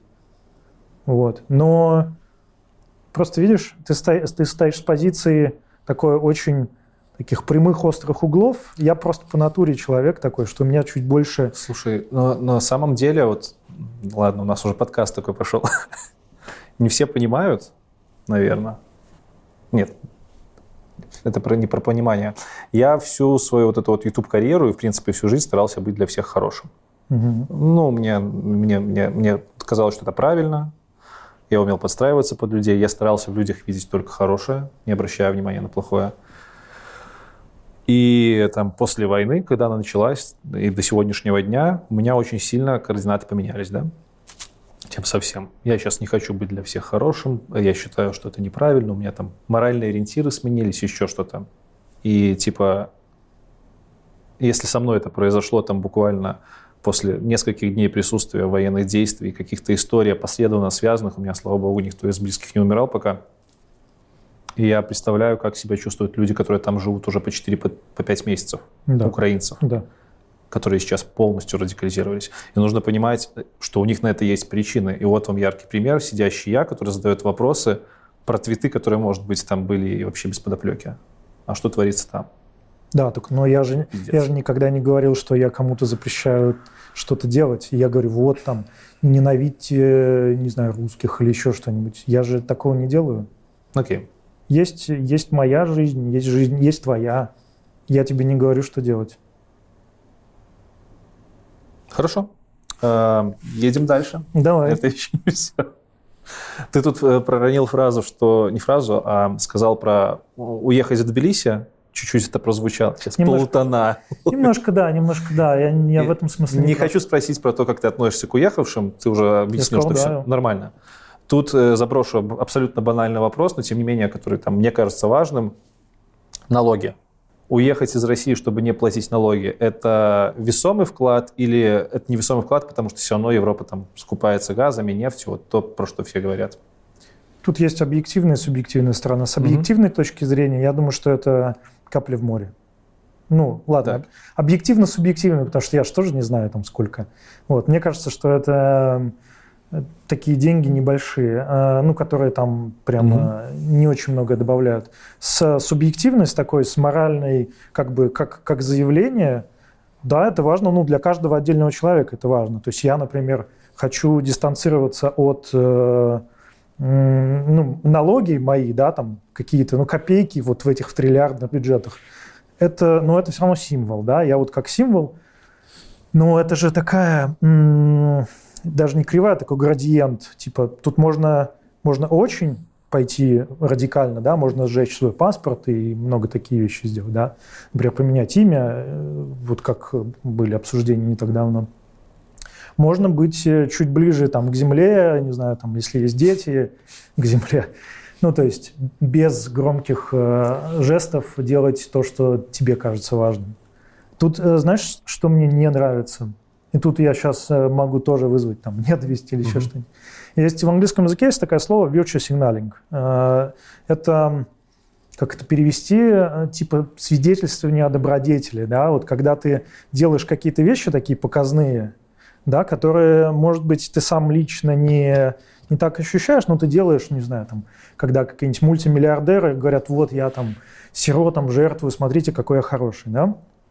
Вот, мне кажется, всегда это должна быть личная история, да, и ты это делаешь не для публики, вот смотрите, какой я там а, про, не знаю, а, ну там за одну часть конфликта или за другую, а ты, если ты делаешь для себя, ну тогда ты честен. Если ты делаешь для того, чтобы, не знаю, тебя полайкали, то это, это не очень честно, не очень правильно. А если это совпадает? Если совпадает, ну, пускай. Тут всегда вопрос, ну, типа, ты хочешь с собой показать пример, вот смотрите, я не плачу налоги, вот, ребята, делайте так же. Или ты хочешь э, чего? Зачем это? Зачем это рождается сообщение? Нет, сообщение простое на самом деле. Тут э, с другой стороны заход не- немножко. Люди, которые уезжают и не платят налоги, они находят уединение со своей, со своей внутренней моралью. Хорошо. Типа, да, это небольшой вклад. Если ты один это сделал, там, если вас все это сделали на фоне Мгм. чего-то, это небольшой вклад. Но я выражаю глубочайший респект этим людям за то, что они отважились хотя бы на этот маленький шажок. Потому что это уже шаг к чему-то дальше. Либо, ну, типа, это выражение намерений. Вот. Я это рассматриваю как выражение намерений. Поэтому я, э, если там в первые дни я кричал, надо уезжать из России, и, в принципе, если бы все из России уехали, конечно, бы некому там, это я утрирую, то сейчас я к этому отношусь скорее как к выражению позиции в условиях, когда ты эту позицию можешь высказать, не будучи наказанным, очень малыми способами. Вот. Это правда. Ну, в общем, я, я с тобой э, соглашусь, наверное, ну, соглашаюсь с той оговоркой, что никогда не хочется, чтобы это происходило не потому, что тебе это так хочется, потому что вот ты внутренне mm-hmm. решил, а потому что, ну вот, вот там все так делают, или так делать правильно, или э, ты хочешь какое-то поглаживание по голове, вот смотрите, какой я правильный. То есть, когда у тебя есть синхронизация между внутренним миром и внешним, это ну, так и ну надо. Ну да, для этого нужен определенный уровень самоосознанности. Да. да. Хорошо, едем дальше по цветам. Идем к более ранним. Не, на самом деле там все не так плохо. Ну, хотя плохо. 16 марта. Окей. 16 марта. А, Женя пишет следующую вещь. А почему никто не высказывается в пользу ребят из ВК и Яндекса? Там ВК не было? Нет? Это Есть? дословно. А, окей. Э, ну, то есть годами заказывать себе доставку, такси, драйв через отличные сервисы, которые без шуток сделаны на мировом с точки зрения инженерии уровне ок, а тут все стали резко нерукопожатными. Ты все еще считаешь этих ребят э, рукопожатными? Моя позиция по поводу э, больших э, сервисов, ну, там, ВК, Яндекс, всех прочих, она такова. Есть... Э, они действительно э, ну, делали, ну, делают сейчас, то есть а, их сервисы продолжают работать. Сервисы, которыми пользуются миллионы. По крайней мере, ну, там, Яндексом в России пользуются миллионы. Вот. А... Это разве показатель того, что продукт хороший? Ну, что? ты... Это продукт востребованный. Востребованный. Ну, хорошо, ладно, ты прав. Я... Служит ли он хорошим... Э... Хорошо ли он сделан? Нет, служит ли он правильным вещам? Вот в этом вопрос. Этот твит был направлен, знаешь, э, в такую историю. Я знаю просто очень много хороших инженеров, там Яндекса того же, да. Ну, именно они хорошие инженеры, они сделали классный продукт, там классная, не знаю, база данных или еще что-нибудь. И? Вот. А... Хороший инженер значит хороший человек? Нет, не обязательно. Я не очень люблю, когда толпа, э, значит, э, морально осуждает, вот что вам нужно сделать. Я вообще не очень люблю, когда кому-то говорят, что вам нужно делать. Да, вот все эти, там, ты работаешь... Все говорят российскому правительству, что нужно остановиться. Разве это плохо? Нормально. Просто... Ну, про правительство это немножко другое. Ну, ну это утрированный пример. Это Просто... очень другое, потому что правительство это не... Э, ну, понятно, что там есть конкретные люди, и политикам нужно указывать, что им нужно делать, потому что за них голосуют. Ну, вот. А, но тут есть конкретный, вот, не знаю, конкретный инженер Яндекса, да? Да, он виноват. И он виноват. На сегодняшний... Ну, давай я так обозначу. У меня есть, э, раз уж я главный русофоб на эти ютубе, я буду поддерживать эту марку, у меня есть большая обида угу. к крупным компаниям российским, с которыми я в том числе сотрудничал раньше, Э, потому что у них уже, знаешь, потому что они оказались не на той стороне. И если относиться, если говорить конкретно про компанию, там, в смысле, как, как юрлицо, то тут ничего не поделаешь. Типа Яндекс не может взять и уйти из России. Наверняка там есть какие-нибудь э, органы, которыми за ними наблюдают. Наверняка там есть какая-то куча черных историй, да, уровня топ-менеджмента, еще что-то, которые просто физически не разрешают такой крупной компании, которая куча всего завязана, уехать. Я это понимаю. С другой стороны, у них было дохерища лет, 8 как минимум, чтобы выстроить свой бизнес и сделать, например, как JetBrains, сделать глобальный продукт и уйти. То, то есть тут на компанию я обижаюсь и как бы с этим сделать ничего не могу. Компания не могла тут ничего быстро решить. Окей. Мне надо было раньше думать, с кем я работаю, чтобы свои моральные вот эти вот рамки сейчас не приходилось раздвигать, раздвигать и чувствовать вину за то, что я там с кем-то работал. А, с другой стороны, есть инженеры, которые в этих компаниях работают. И, например, инженеры Яндекса четко знают, что они сейчас работают в компании, которая кормит, назовем это корректно, пропагандой, нацеленной не на закон... А, окончание конфликта в нормальном русле, миллионы их сограждан. И с моей точки зрения, тут кто-то может, во-первых, ко мне, я это высказывал, ко мне приходили разные люди, самые э, несведомые, неосведомленные мне говорят, откинь политику, это же классная инженерная программа. Этим я сразу говорю, идите нахуй, потому что откидывать политику после 24 февраля ну, отрежьте себе ноги, попробуйте походить. Наверное, вам тоже будет хорошо без ног. В смысле, нет, нет смысла у нас сейчас все крутится вокруг вот этой вот войны, вокруг жизни, а в жизнь вплелась эта вот долбанная политика. Так вот, инженеры Яндекса, э, осознанно работая в компании, которая кормит людей пропагандой, продолжают там работать. Мгм. Для меня это нонсенс по нескольким причинам. И, типа, первая причина, почему им похер, А, даже это не причина. Э, Короче, причина в том, что у них было много времени, чтобы уйти из этой компании. Это же айтишники. Мы же все везде постим, твитим, обсуждаем, как классно у нас на рынке, как мы можем переходить из компании в компанию, и что это так просто и весело. Почему айтишники, которые имеют нормальные знания, навыки и нормальный рынок, не могут уйти из компании большого зла в компанию, да пусть даже чуть меньшего зла? Я не говорю про уезд, я не говорю там про работу на какие-то там другие компании, которые занимаются благотворительностью. Да просто смените работу. Ну, пойдите работать в компанию, которая не занимается настолько откровенным дерьмом, и эта компания немножко разорится, потому что вы ушли, им придется поискать там каких-то новых кадров. А если вы, вы там все уйдете, то эта компания нахер загнется. Простая логика. Пять месяцев прошло. А в Яндексе там буквально по пальцам можно пересчитать случаи вот таких вот уходов, когда люди уходили с высказыванием своих событий. Ну, И складывается ощущение, что ну, Яндекс попал в целевку свою. Яндекс особо там... э, в первые дни Яндекс говорил, что они э, там по- постараются сохранить места, постараются там как-то зарплаты оставить. У них не было в повестке вообще ничего про войну. И, ну, и люди такие, ок, спасибо. То есть это даже не проблема Яндекса, это проблема инженеров, которые в, них, в нем днем работают. Они, они, они такие, ок, ну, нам зарплату сохранят. Мгм. Мы будем здесь дальше сидеть и делать свои инженерные штуки. Блин, крутая же компания. Вот, зарплату нам сохраняют. То есть, Ну, получается, даже не Яндекс плохой, типа. Яндекс работает в системе, он нормальный как раз-таки в, рам- в рамках этой системы. А вот настройки моральные у людей, которые там работают, как-то дают сбой, по моему ощущению. ты... э, Ну, видишь, сейчас я с тобой буду апеллировать, тебе буду апеллировать. Давай. Потому что, во-первых, эм, знаешь, это как вера в справедливый мир, да, что вот плохие должны быть наказаны, добрые должны быть вознаграждены. Э, Очень, ну, как мне кажется, большая часть людей, их э, моральные ориентиры, они, во-первых, либо не очень выражены, они сами, ну, они, наверное, если они увидят, что прямо вот при них на улице кто-то кого-то режет, и то они, может быть, еще подумают там, вдруг меня тоже зарежут. Вот.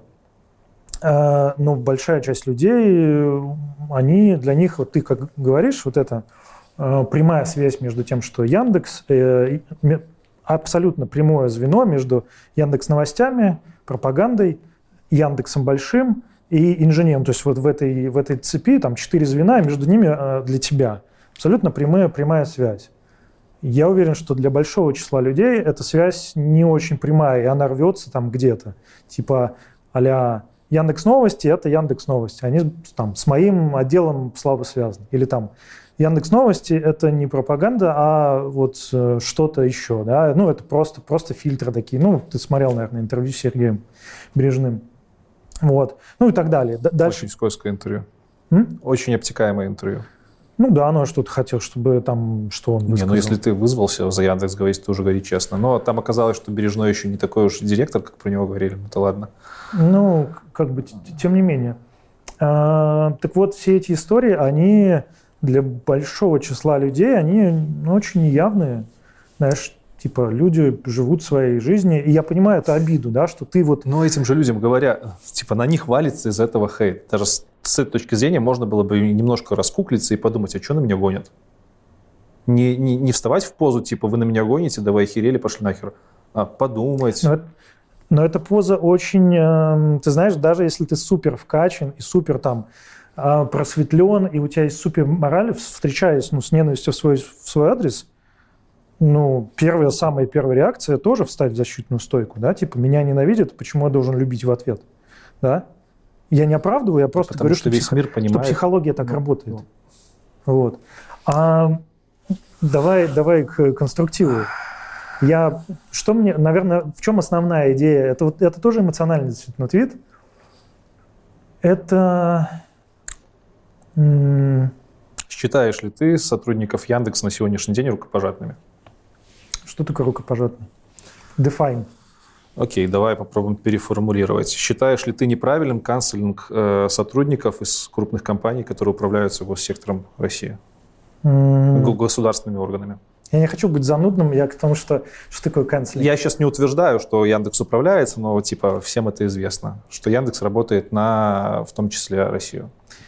Ну, если ну, бы- Не, ну это правда. он Яндекс ну да. работает в России Поэтому и вот платит налоги в России. Прави- пра- по- насколько это правильно, то, что их канцелят, насколько это правильно, то, что они обижаются на это? Ну смотри, твоей я, я, я сам э, ребят из Яндекса не хочу. Ну, то есть я, ну, то есть я не считаю, что я должен, вернее не так, я им не указываю, что им делать в их жизни. Например, есть э, люди там с кучей детей, с ипотекой. Кстати, Яндекс еще ипотеку людям дает. Из- Пожалуйста. Ну, я, это я к тому, что людям может быть не так просто уйти, да, у них там, А, ты про это. Ну да, привязки я есть, это, конечно, да, привязки привязки есть, но 5 месяцев. ну, знаешь... э, Ну окей, ипотеку за 5 месяцев не выплатишь, ты об этом, да? Да, Ну, я хорошо. об этом. Эм, ну, то есть я, я не хейчу. Может, могут ли все другие хейтить? Да, пускай. Ну, то есть ты можешь хейтить, э, кто угодно может хейтить. Я запрещать прямо не буду. Я, может быть, выскажусь, что, ну, типа, делить мир на черное и белое – это твой выбор. Я его так не делю. Для меня есть полутона. Вот. Ты буквально 20 минут назад говорил, что их нету. Но не по этому поводу. Окей. Хорошо. Ладно, мы уже... Я почему про Яндекс Да. завелся? Это для тебя сейчас может показаться не совсем логичным, но для тех, кто нас смотрит, они проследят связь. У меня было на прошлой неделе интервью про, про Clojure, Мгм. и чувак, который в это интервью давал, он сам сейчас работает в Яндексе вот в процессе увольнения. Он там проработал полгода. И он там рассказывал одну интересную вещь.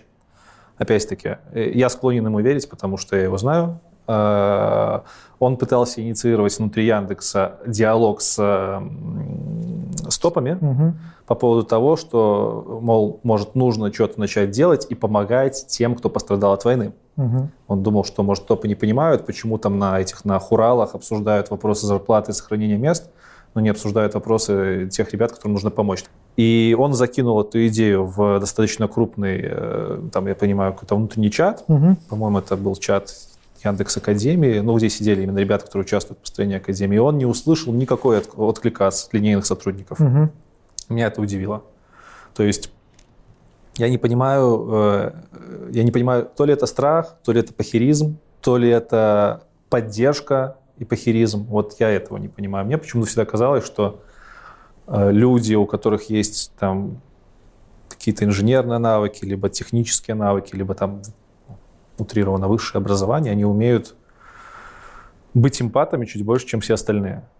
И вот а там нет эмпатов, получается. Либо они... Я не, я не могу себе это объяснить, как это происходит. Почему тебе так важно? А, Я не знаю, как с этими людьми общаться. У меня есть оттуда знакомые, и я не знаю, что мне им сказать. Тебе не С обязательно. другой учить. стороны, да, с другой стороны, мы-то и не общаемся особо.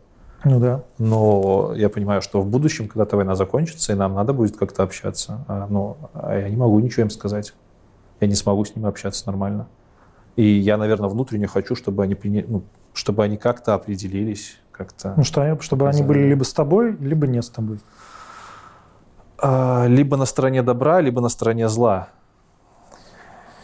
Понятно, что в, в каких-то краевых есть флуктуации, да. Там, Мгм. Например, с ипотекой. Например. Ну, ладно, ипотека, там можно, конечно, ипотеку перетерпеть. Там, не знаю, какие-нибудь физические ограничения или ограничения по соображениям безопасности, которые не позволяют тебе выйти. Безусловно, такое есть. Но в Яндексе ж не все такие. И меня еще...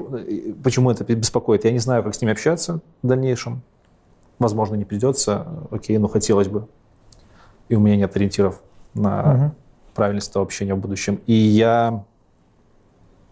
эм, Сеанс психологии. Не-не-не. Э, Знаешь, почему, почему лично мне это все важно? Потому что я сам пытаюсь отрефлексировать вообще мое место где здесь, да? мне кажется, что у нас есть какое-то два экстремума, да, Мгм. типа за, против. Большинство людей, как мне кажется, э, их, эм, если внешние обстоятельства, да, ну вот есть люди, которые, не знаю, потеряли близких, да, они все их зашвыривают сразу э, в один из концов спектра, да, есть э, люди, которые там топят, эм, не знаю, пророссийскую позицию, да, по каким-то тоже своим причинам. Вот. Но большая часть людей, они где-то вот колеблются, да, там ме- между, Мгм. да, они чуть более радикальные, чуть менее радикальные. И понять, что им делать, ну вот как тебе с ними жить, это тоже не самая простая история. Ну, вот. А, окей. А как ты думаешь, можно ли сегодня быть нейтральным? Соблюдать вот этот нейтралитет, не примыкаясь ни к одному из черно-белой стороны? Мне кажется, ну, в какой-то публичной дискуссии, ну, в смысле, в публичных проявлениях ты э, ну, можешь как бы Мгм. себя контролировать, ну, там, ничего не писать, например. Ну, или там, по разным причинам. Но внутри себя, конечно, нейтральных не бывает. Ну, то есть я не думаю, что есть люди, которые внутри говорят, мне на это вообще... А как понять, кто за, кто против? Как? Тут же возникает проблема. Люди, не высказываясь публично, не дают понять, э, свой это или чужой. Потому что они не хотят... э, ну, если они, например... Ну, вот ты публичный человек, да? У тебя есть свой YouTube-канал большой. Самый большой, наверное, русскоязычный IT-канал. А, ты уже не можешь быть нейтральным. Ну, то есть, все, на тебя смотрят э, миллион людей, и, и, а, ну, они тебя толкают, ты должен что-то говорить. Многие люди, да, не публичные, они не хотят э, даже вот в, приватном разговоре, они не хотят э, на свет выходить. Может быть, они сами боятся выходить на свет.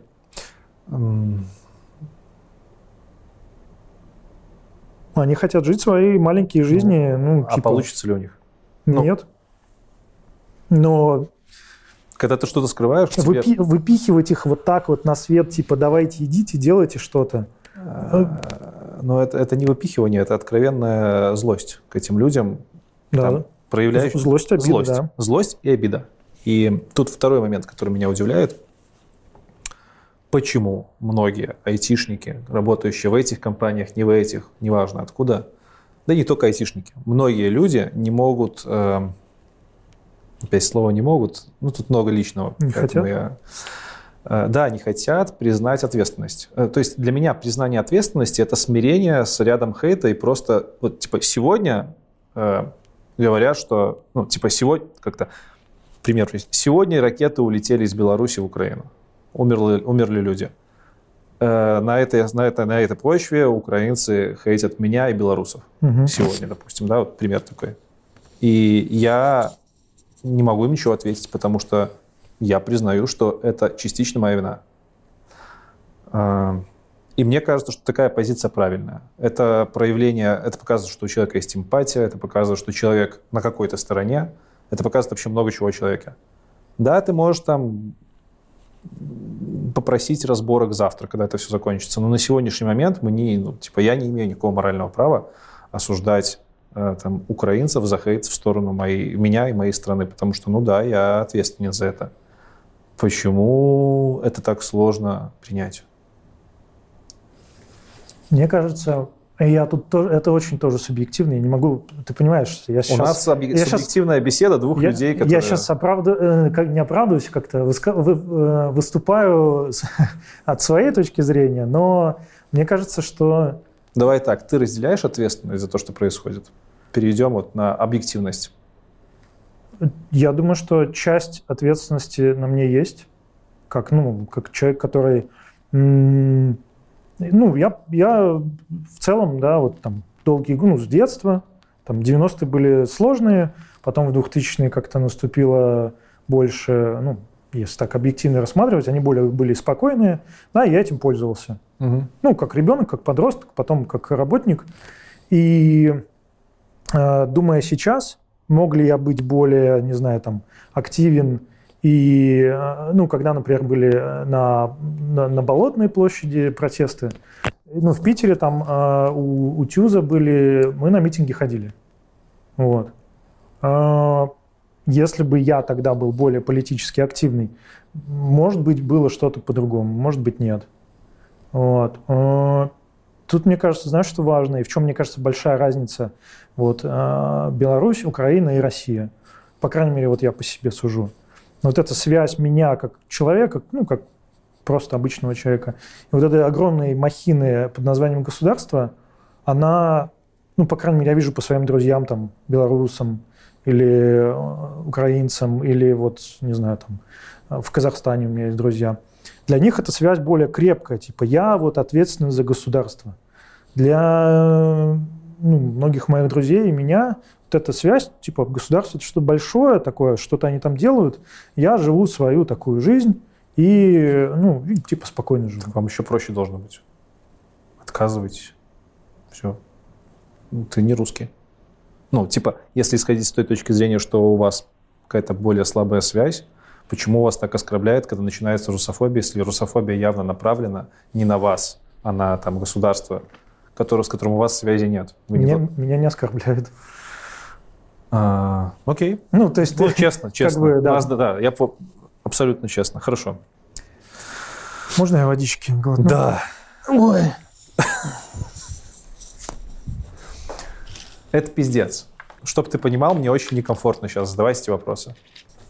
И не потому, что я там, э, типа, боюсь сказать, что uh-huh. там, в России не права, или что ну, Россия не права, пошли нахуй. Я э, тяжело с точки зрения эмпатии. А. Потому что мне э, сложно как-то, не хочется обидеть тебя, э, с одной стороны. А с другой стороны, я понимаю, что если я не задам эти вопросы, то аудитории будут вопросы. А с третьей стороны, аудитории все равно будут вопросы, потому что мы делаем интервью, белорусский и русский человек, который обсуждают войну ну, в Украине. Да. Так что тут со всех сторон пиздец полный. Думаю, тут, видишь, понимаешь, в чем проблема? Я сейчас э, отвечаю на эти вопросы, да, во-первых, э, ну, я тоже живой человек, да, я могу там, сегодня ты написал одно, завтра ты посмотрел новости и готов написать совсем другое, да. У меня там есть какие-то установки мои, которые, которые я, наверное, не буду приступать. Ну, вот. Но в целом, там, знаешь, хороших ответов, вот таких, чтобы, типа, всем понравились, у меня тоже нет. И сейчас можно сказать, что я, типа, отвечаю тебе, там, вот, как бы, чтобы лишь бы выпутаться или еще что-нибудь. И я полон противоречий. Да любой человек, знаешь, могут... Ну, блин, это то, что... То, что я сейчас услышал, ну. это то, что сегодня ты можешь иметь одно мнение, завтра это мнение может измениться, а послезавтра оно тоже может измениться. Ну, может измениться э, в каких-то, ну, пределах. Конечно, я э, вряд ли когда-нибудь скажу, да, да, что, война, так и надо. Нет, это как бы too much. Возможно, там, по, по поводу вот истории с Яндексом, да, э, почему мне... Мне не очень люблю, когда вот есть это...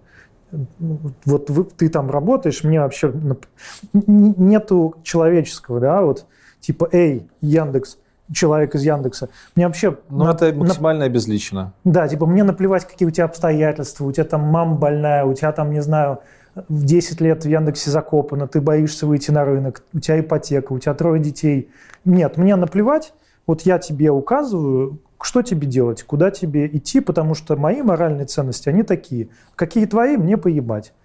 Вот, и вот это мне, меня, меня коробит. Это же э, просто тоже смешивание, гомогенизация. Ну, я, да, я понимаю этот point. Но когда ты начинаешь раз, разбираться в каждой персональной ситуации, у тебя не хватает ресурсов, чтобы там в, в конкретный лимит временной разобраться полностью. Да? Это правда. Ну, Тебе по-любому нужно генерализировать все лозунги, все лозунги склеивают толпу, типа вот черные и белые. Понятно, что да. везде есть флуктуация, везде есть люди, у которых эдж-кейсы. Да. Везде это есть. Но в, твоем, но в твоем месседже я бы его, знаешь, подхватил в каком ключе сейчас. А, я его не разделяю в том, что типа каждый должен э, показать это вовне, угу. но внутри себя, конечно, каждый должен спросить, типа, вот, а я что думаю? Потому что я думаю, что любой человек сейчас, ну, кто вот из наших стран, у него мнение это внутри себя есть. Просто иногда мы не хотим как бы об этом думать. Да, это вывод на эмоцию.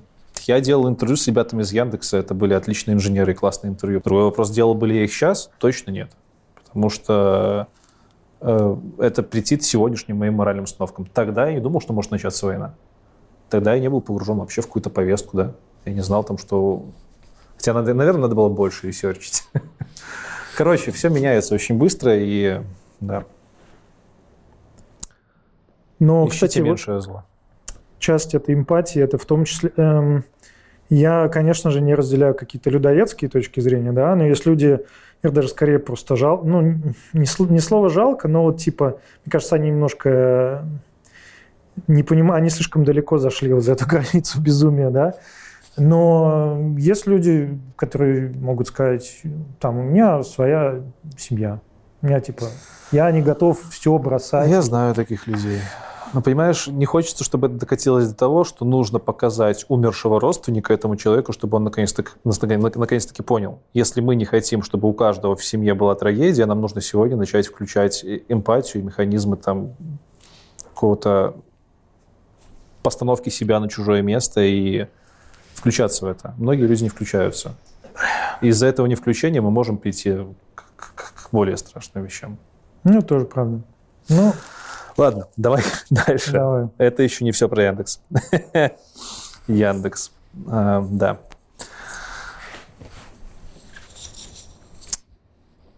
Э, В этом твите было сказано, что без шуток Яндекс делает мировые сервисы. Это шутка была, да? Ну, у них есть э, Это сервисы. сейчас вопрос с подковыркой. Что значит э, сервис мирового уровня? По всем форма- формальным показателям это не мировой уровень. Яндекс не представлен там в большинстве Не, стран. ну, ну, И, ну вот, типа... Не, я, я понял. Я думаю, что тут было, было, имелось в виду, что, э, например, я был бы рад, если бы сервис, ну, да, вот давай абстрагируемся, что иконочку, э, она не Яндекс называется, а там как-то Тиндекс Тинькофф давай возьмем. Не, ну конкретный пример Ну, компании. хор- не, ну хорошо, ну, вот если бы Яндекс Драйв как Так. сервис пришел в Чехию, я бы ск- сказал спасибо. Ну, если... Не пришел же, значит, не получилось. Болт у вас есть. Ну, я, я понимаю point. Я понимаю point того, Я потому что прила- для меня, как энд-юзера, приложение удобное, машины есть, машин много, То есть я- это касается конкретных сервисов. конкретных сервисов. Просто все еще есть налет того, что когда ты читаешь про Яндекс, у тебя сразу в голове всплывает э, новости и поисковик, и ты невольно сравниваешь это с фангом, потому что там Google. И, честно, для меня сравнивать Яндекс и Google, ну, извините, нет. Абсолютно два разных игрока, разное, разное все. Инженерные подходы тоже разные. Мгм. А, ну, Нет, про сервисы я имел в виду как раз конкретные сервисы, как они сделаны для конечного пользователя. Да? Я понимаю, что там и у Яндекс Такси есть много проблем, что они там, э, с, с- с таксистами. Ну вот реально, я открываю приложение Мгм. Яндекс Драйва, мне нравится, как оно сделано. И нравится, вот я сажусь в машину, там нажимаю кнопку, все работает. В Чехии есть э, Делимобиль, ну, Anytime Мгм. они называются, менее удобно. Ну вот мне конечно, вот мировой да, уровень, это же тоже российская компания. да, они работают в Чехии прекрасно. Окей. А, Мировой уровень я имел в виду, что, наверное, не зазорно было бы им выйти на мировой уровень. Знаешь, почему меня это задело? Я вот Ну. сейчас еще, еще понимаю. Меня, честно говоря, заебало то, что Яндекс постоянно ассоциирует с чем-то прям пиздец крутым. Ну вот э, откуда это взялось-то? Потому что топ-1 компания России. Да, там есть сильные инженеры. Да, там есть э, куча хороших продуктов, которые делают свое дело. Но типа вы не лучше ни одной компании из фанга. Вы не лучше сотен тысяч стартапов, которые тоже такие очень классные. Собеседование у вас пиздец ебанутое в плане... Это, Вас ты вот туда смотри. да, Я- у я- вас о, это у Яндекса, я думаю, это не нужно далеко ходить, все видели эти вопросы, особенно в последнее время, там еще и политику замешали, ну, типа, собесят, как в компании, там, какого-то вообще, я не знаю, в космос мы сейчас полетим, а в итоге мы э, пилим, ну, обычный ML, обычно еще что-то. Меня Обычные подбесило это. Вот это вот какая-то... Да, хорошая компания. Но зачем делать себя лучшую компанию? Это что, маркетинг просто? Ну, это не лучшая компания, это дохера компании. Тут вопрос, как бы, понимаешь, Это типа вот это вот, знаешь, э, тут сквозит вот этим вот «а мы», «а мы», «а мы». Я сейчас скажу э, такую вещь, ее могут воспринять жестко, но это, тут сквозит «а мы русские». У нас в Беларуси много стартапов, которые ушли, там, Facebook продались единороги, там вообще никогда не было посула «а мы белорусы». Типа, в смысле, а мы белорусская, я вот... Мы гордимся тем, что эти стартапы есть. Мы говорим, что вот это белорусы сделали. Это прикольно. Но мы никогда не заявляем, что мы первые в чем-то. А тут прям сквозит эти вот, надо быть первыми. Какие-то отголоски холодной войны. Ты думаешь, блядь, да вы заебали. И вот, вот это я увидел вот в этом твите, понимаешь, такой спектр эмоций. Типа, Ну, я, ты прямо, знаешь, из одного твита вот сделал. Я, ну, я так не чувствую. Мастер контента, блин. Да, да, да, нет, я, я, я так не чувствую. Может быть, э, знаешь, э, мы же все э, сумма нашего опыта и прочих вещей, да, может быть, э, действительно это какая-то история была про вот, а мы там сделали. И я не чувствую, что, знаешь, вот это мы, русские, еще что-нибудь. А, ну, окей, ты не чувствуешь. Но как ты, а, как ты думаешь, как ты считаешь, как ты видишь, есть ли это у русских? Мы первые. Я, Мы... не, я не знаю, что такое русские, в том смысле, что это же, ну, склеивать там всех, сколько там, 140 миллионов живет, вот мы их склеили в одного русского. Это так не работает. Ну, менты, ну, ну, ладно, хорошо. Ну, типа, come on, сорян, но любая генерализация, вот там, согласен. китайцы такие, русские такие, белорусы Ты такие. понимаешь, что за генерализацию у нас сейчас война, потому что Украина вся из нацистов состоит. Вот тебе генерализация на основании вообще какого-то косвенного признака. Тут. Я То есть, если я говоря про Яндекс, я говорю про многих людей, которые молчат, и это вроде как генерализация объективная, то там, ладно, все, Нет, ты можешь генерализировать, что хочешь. Я к тому, что я так, я так не делаю. хорошо. Понял. Э, Так, так, так. Почти пришли к э, последнему твиту. Он должен быть самым злым. Не-не-не-не. Э, Мы уже частично на него ответили. У тебя вот под этим твитом, про который мы сейчас долго обсуждали, был твой же реплай, в котором ты пишешь э, следующее. Пособники режима, кровавые цензоры и прочие наклейки, которые максималисты клеят на всех, кто годами развивал инженерную культуру, конечно, очень яркие и плохо, плохо пахнут. Но это же манипуляция. Э, Тут у меня два вопроса. В этом твите поска- сквозит тем, что хороший инженер равно хороший человек. Я уже тебя про это спрашивал, ты сказал, Мгм. что так не есть. Нет, не так. Э, В этом твите, конечно, сквозит некая обида, да, И она м, такая, знаешь, когда я вижу, как... э, э, И это тоже неверно, да, вот, ну, я чувство не могу свои взять и вот так вот туда закопать. А, Да, я вижу, как э, какие-то очень, сейчас как дед буду звучать, как какие-то молодые люди, да, крайне молодые и крайне радикальные, говорят, вот, э, нужно всем там, всем сделать так, как я есть. И у этих людей э, нет никаких ни заслуг, ничего, у них есть только их молодость и экстремистскость. Ну вот, мне, конечно, как, как деду, да, хотя мне всего 35, но вот там жалко вот этих потраченных десятилетий, да, там, а- одного с половиной десятилетия в, в айтишке, да, и мне говорят, вот все, что ты сделал, говно, потому что, потому что вот, вот так случилось. Это, это с моей стороны это обида и чувство, то есть это не то, что разумно такое придуманное. А почему эту обиду сложно направить не в сторону тех, кто, скажем, Я развалил возбуждает ее здесь сейчас, да, а к тем, кто вот начал это? Ну, Потому типа, что Мне кажется, что эта обида должна выражаться в сторону правительства или еще кого-то. Кого ты считаешь начальником первопричины? Мгм. А вот Я думаю, что это... э, Знаешь почему?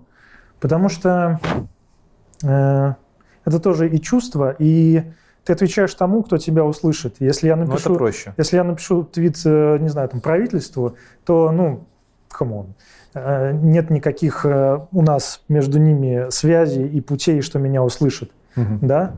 А поэтому, а эмоции, ну, ты отвечаешь тому, кто, кто тебе что-то говорит, ну, вот срачи в Твиттере так и работают, да? А, поэтому в этом смысле, что, ну, конечно, те, кто говорит там, пособники или все прочее, конечно, они тоже не виноваты. Твит чисто эмоциональный. Я сейчас оправдываю за свои собственные твиты, да. Не, ну ты их тоже генерализируешь и конкретно Конечно, ну это отвечаешь. Твиттер, ну come on. Есть- Там э, ты либо генерализируешь, либо, либо у тебя три подписчика. А, окей. Ну, это тоже point. Вот. И мне было интересно еще, а в чем тут манипуляция, я не понял. Ну, могу, могу еще раз перечитать, может, расскажешь, в чем я, я- понял в чем. Потому что, ну, это манипуляция в том смысле, что э, это же месседж, да, типа давайте там индексоиды увольняйтесь или делайте что-нибудь, потому Так, что, э, ну, а твой твит тоже манипуляция Да. в ответ на манипуляцию. Да. Это валидный, валидный кейс? да, конечно. Это ради э, срача ради срача или это продуманный Нет, какой-то нет. ход? Этим твитом, да, я, наверное, хочу, как я уже говорил, мне не очень нравится, да, когда вот есть э, черное, белое, ты плохой, э, а, а- а я хороший, да. Мгм. Потому что, как мне кажется, э, ну, есть кейсы, где действительно вот есть один плохой, если человек, не знаю, там насилует или еще что-нибудь, ну, он однозначно плохой. Вот, вот тут черно-белого не бывает, это действительно. Но есть большое количество кейсов, где это не настолько очевидно. Вот сотрудник Яндекс, Яндекса, генеральный такой, ну, генеральный в смысле, генерализированный, он плохой персе? Плохой. Для меня ну, можем... Генерализированный сотрудник Яндекса, мы вроде уже договорились, что он может быть плохим. Или, не, или мы не договорились, или это я уже в голове у себя принял. Не, он может быть плохим, а может Давай так, корпорация Яндекс. Э, вернемся чуть-чуть назад, чтобы расставить все эти акценты. В моей, в моей системе координат Яндекс компания зла сейчас. Mm. И, соответственно, работая на компанию зла, ты, скорее всего, тоже его поддержишь, поэтому вот хочешь не хочешь, но для меня ты сегодня плохой, если работаешь в Яндексе. Для тебя это, видимо, по-другому. Для меня по-другому, да. И вот эта вот связь между ты работаешь в Яндексе и ты плохой, а для меня она не настолько очевидна, если честно. Ну, блин, а чуваки, которые делали танки во время Второй мировой войны, они плохие или неплохие? Mm. Они, ну, которые не воевали, а просто на заводах там собирали. Обычные рабочие, получающие зарплату, не под дулом пистолета. Ну, вроде как неплохие, наверное. Тут вопрос плохой – это что? Э, на... Видишь, тут же всегда есть вот эти... Э... Он, пос, он, он, он пособничает продолжению э, звездеца, который творится вокруг. Но так как длинная Возможно. цепочка между этим звездецом и тем, что он делает, он этого не замечает. Но если бы он это заметил и прекратил, ничего бы не произошло. Но если бы все не заметили и прекратили, то был бы результат. Но это вера в справедливый мир. Ну да. Плохие должны быть наказаны, добрые должны быть вознаграждены. Все, все добрые соберутся и убьют всех плохих, и все будет хорошо. Ладно. Короче, ответ манипуляция на манипуляцию это типа вот это, это оно и было. Ну, это скорее просто был э, твит под влиянием момента.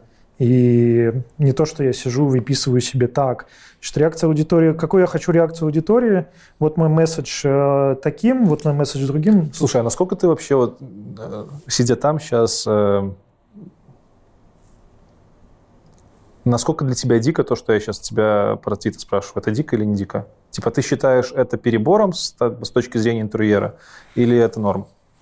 Ну, ты спрашиваешь те вещи, которые интересны тебе и как тебе кажется интересны твоей аудитории. Ну, то есть для тебя ок, норм. Для меня ок единственное... Не кажется ли, что я передергиваю?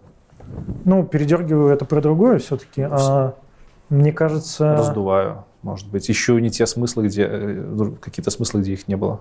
Нет, я, я понимаю, что угу. э, я... Ну, вот, то есть мой внутренний мир – это такая... Большая поляна, большой замок, где-то там вдалеке облачка, еще что-то, а ты, как Алиса в зеркале, да, смотришь через замочную скважину и видишь только кусты. Угу. Или мой твиттер, да, который, кто лошади, что-то там, какие-то навоз лежит, еще что-нибудь. И ты можешь сказать, ну, тут все что-то плохо и неправильно. Внутри себя я, конечно же, больше, чем этот твиттер. Логично. Но у нас с тобой есть только несколько способов коммуникации, и понять меня как человека ты можешь только через мои публичные проявления. Кстати, о чем часто забывают те, кто много там шитпостит или еще что-нибудь, и потом обижаются, а как же это я вот, я думал-то одно, а пощу какие-то вот такие истории. Например, есть же много ребят из IT, которых я знал, и которые сейчас, ну, я не согласен с их точки зрения, да, она у них э, контр противоположная к происходящим событиям. Я, я пытаюсь понять, а вот как так происходит?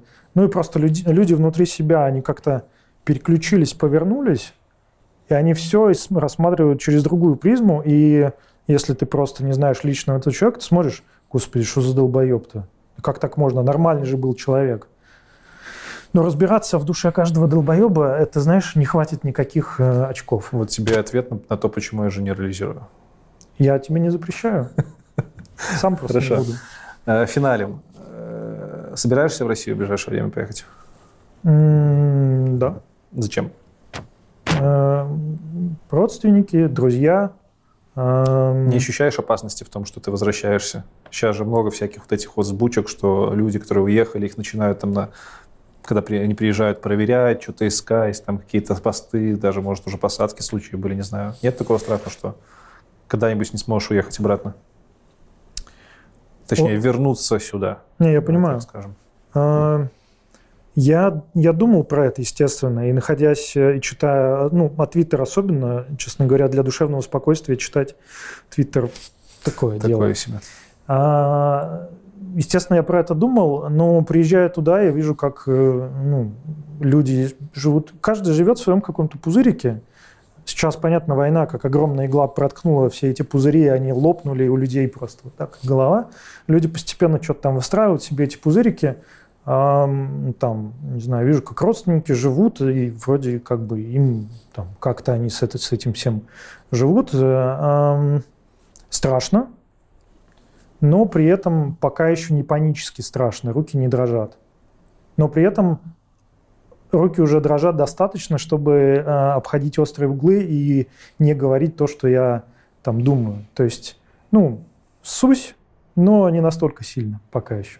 Ну, тебе респект за то, что пришел ко мне на интервью тогда. Я...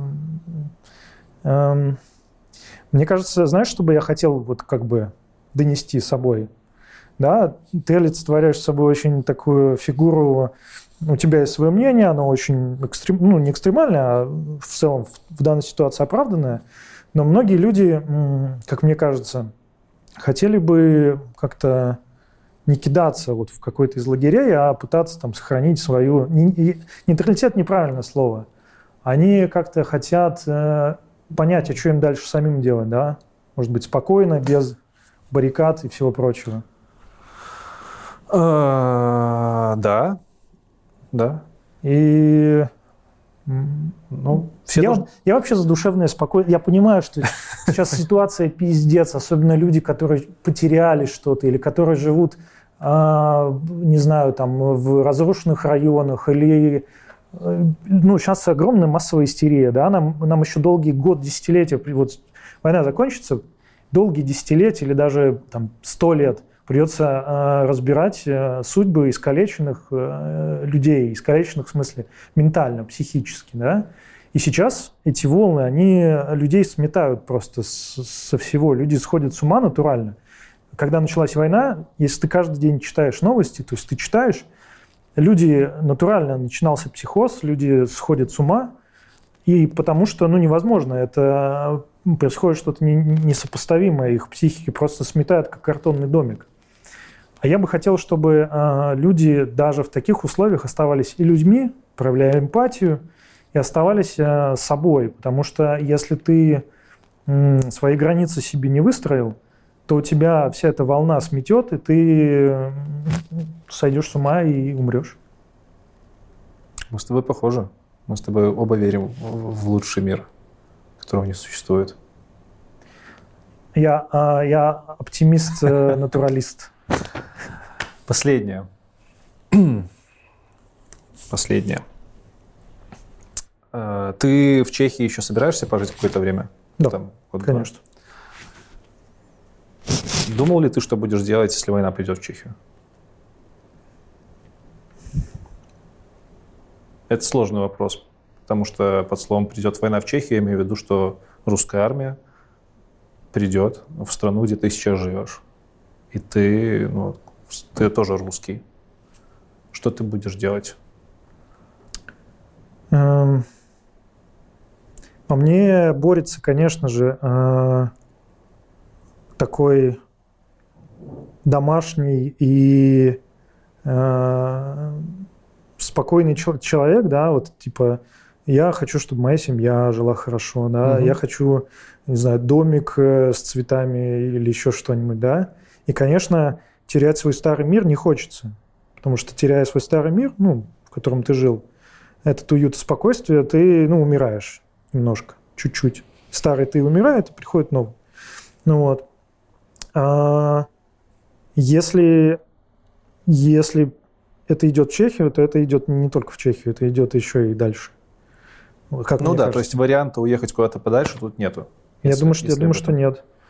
А, Я думаю, что станет легче. Знаешь почему? Потому что э, когда это очень крамольная история, конечно, ну, в смысле, это не совсем честно. Это очень говорить. тяжелый выбор. Это прям... А это уже даже не выбор. Когда война пришла в твою в страну, у тебя нет выбора. Ты либо бежишь, либо э, встаешь под ружье и, ну, и защищаешь. И становится проще, потому что, ну, все, моральных выборов-то уже нет. А что ты будешь защищать?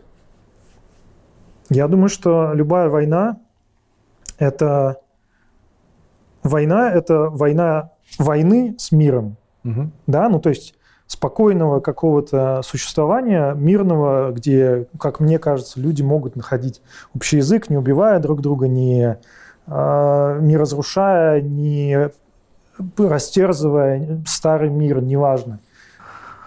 Знаешь, э, когда, когда есть что терять, ты всегда ну, думаешь, что типа вот как же так, как же так. Но когда не останется чего терять, то я думаю, что и, и будет проще. Но я бы не хотел, конечно, этого. Спасибо.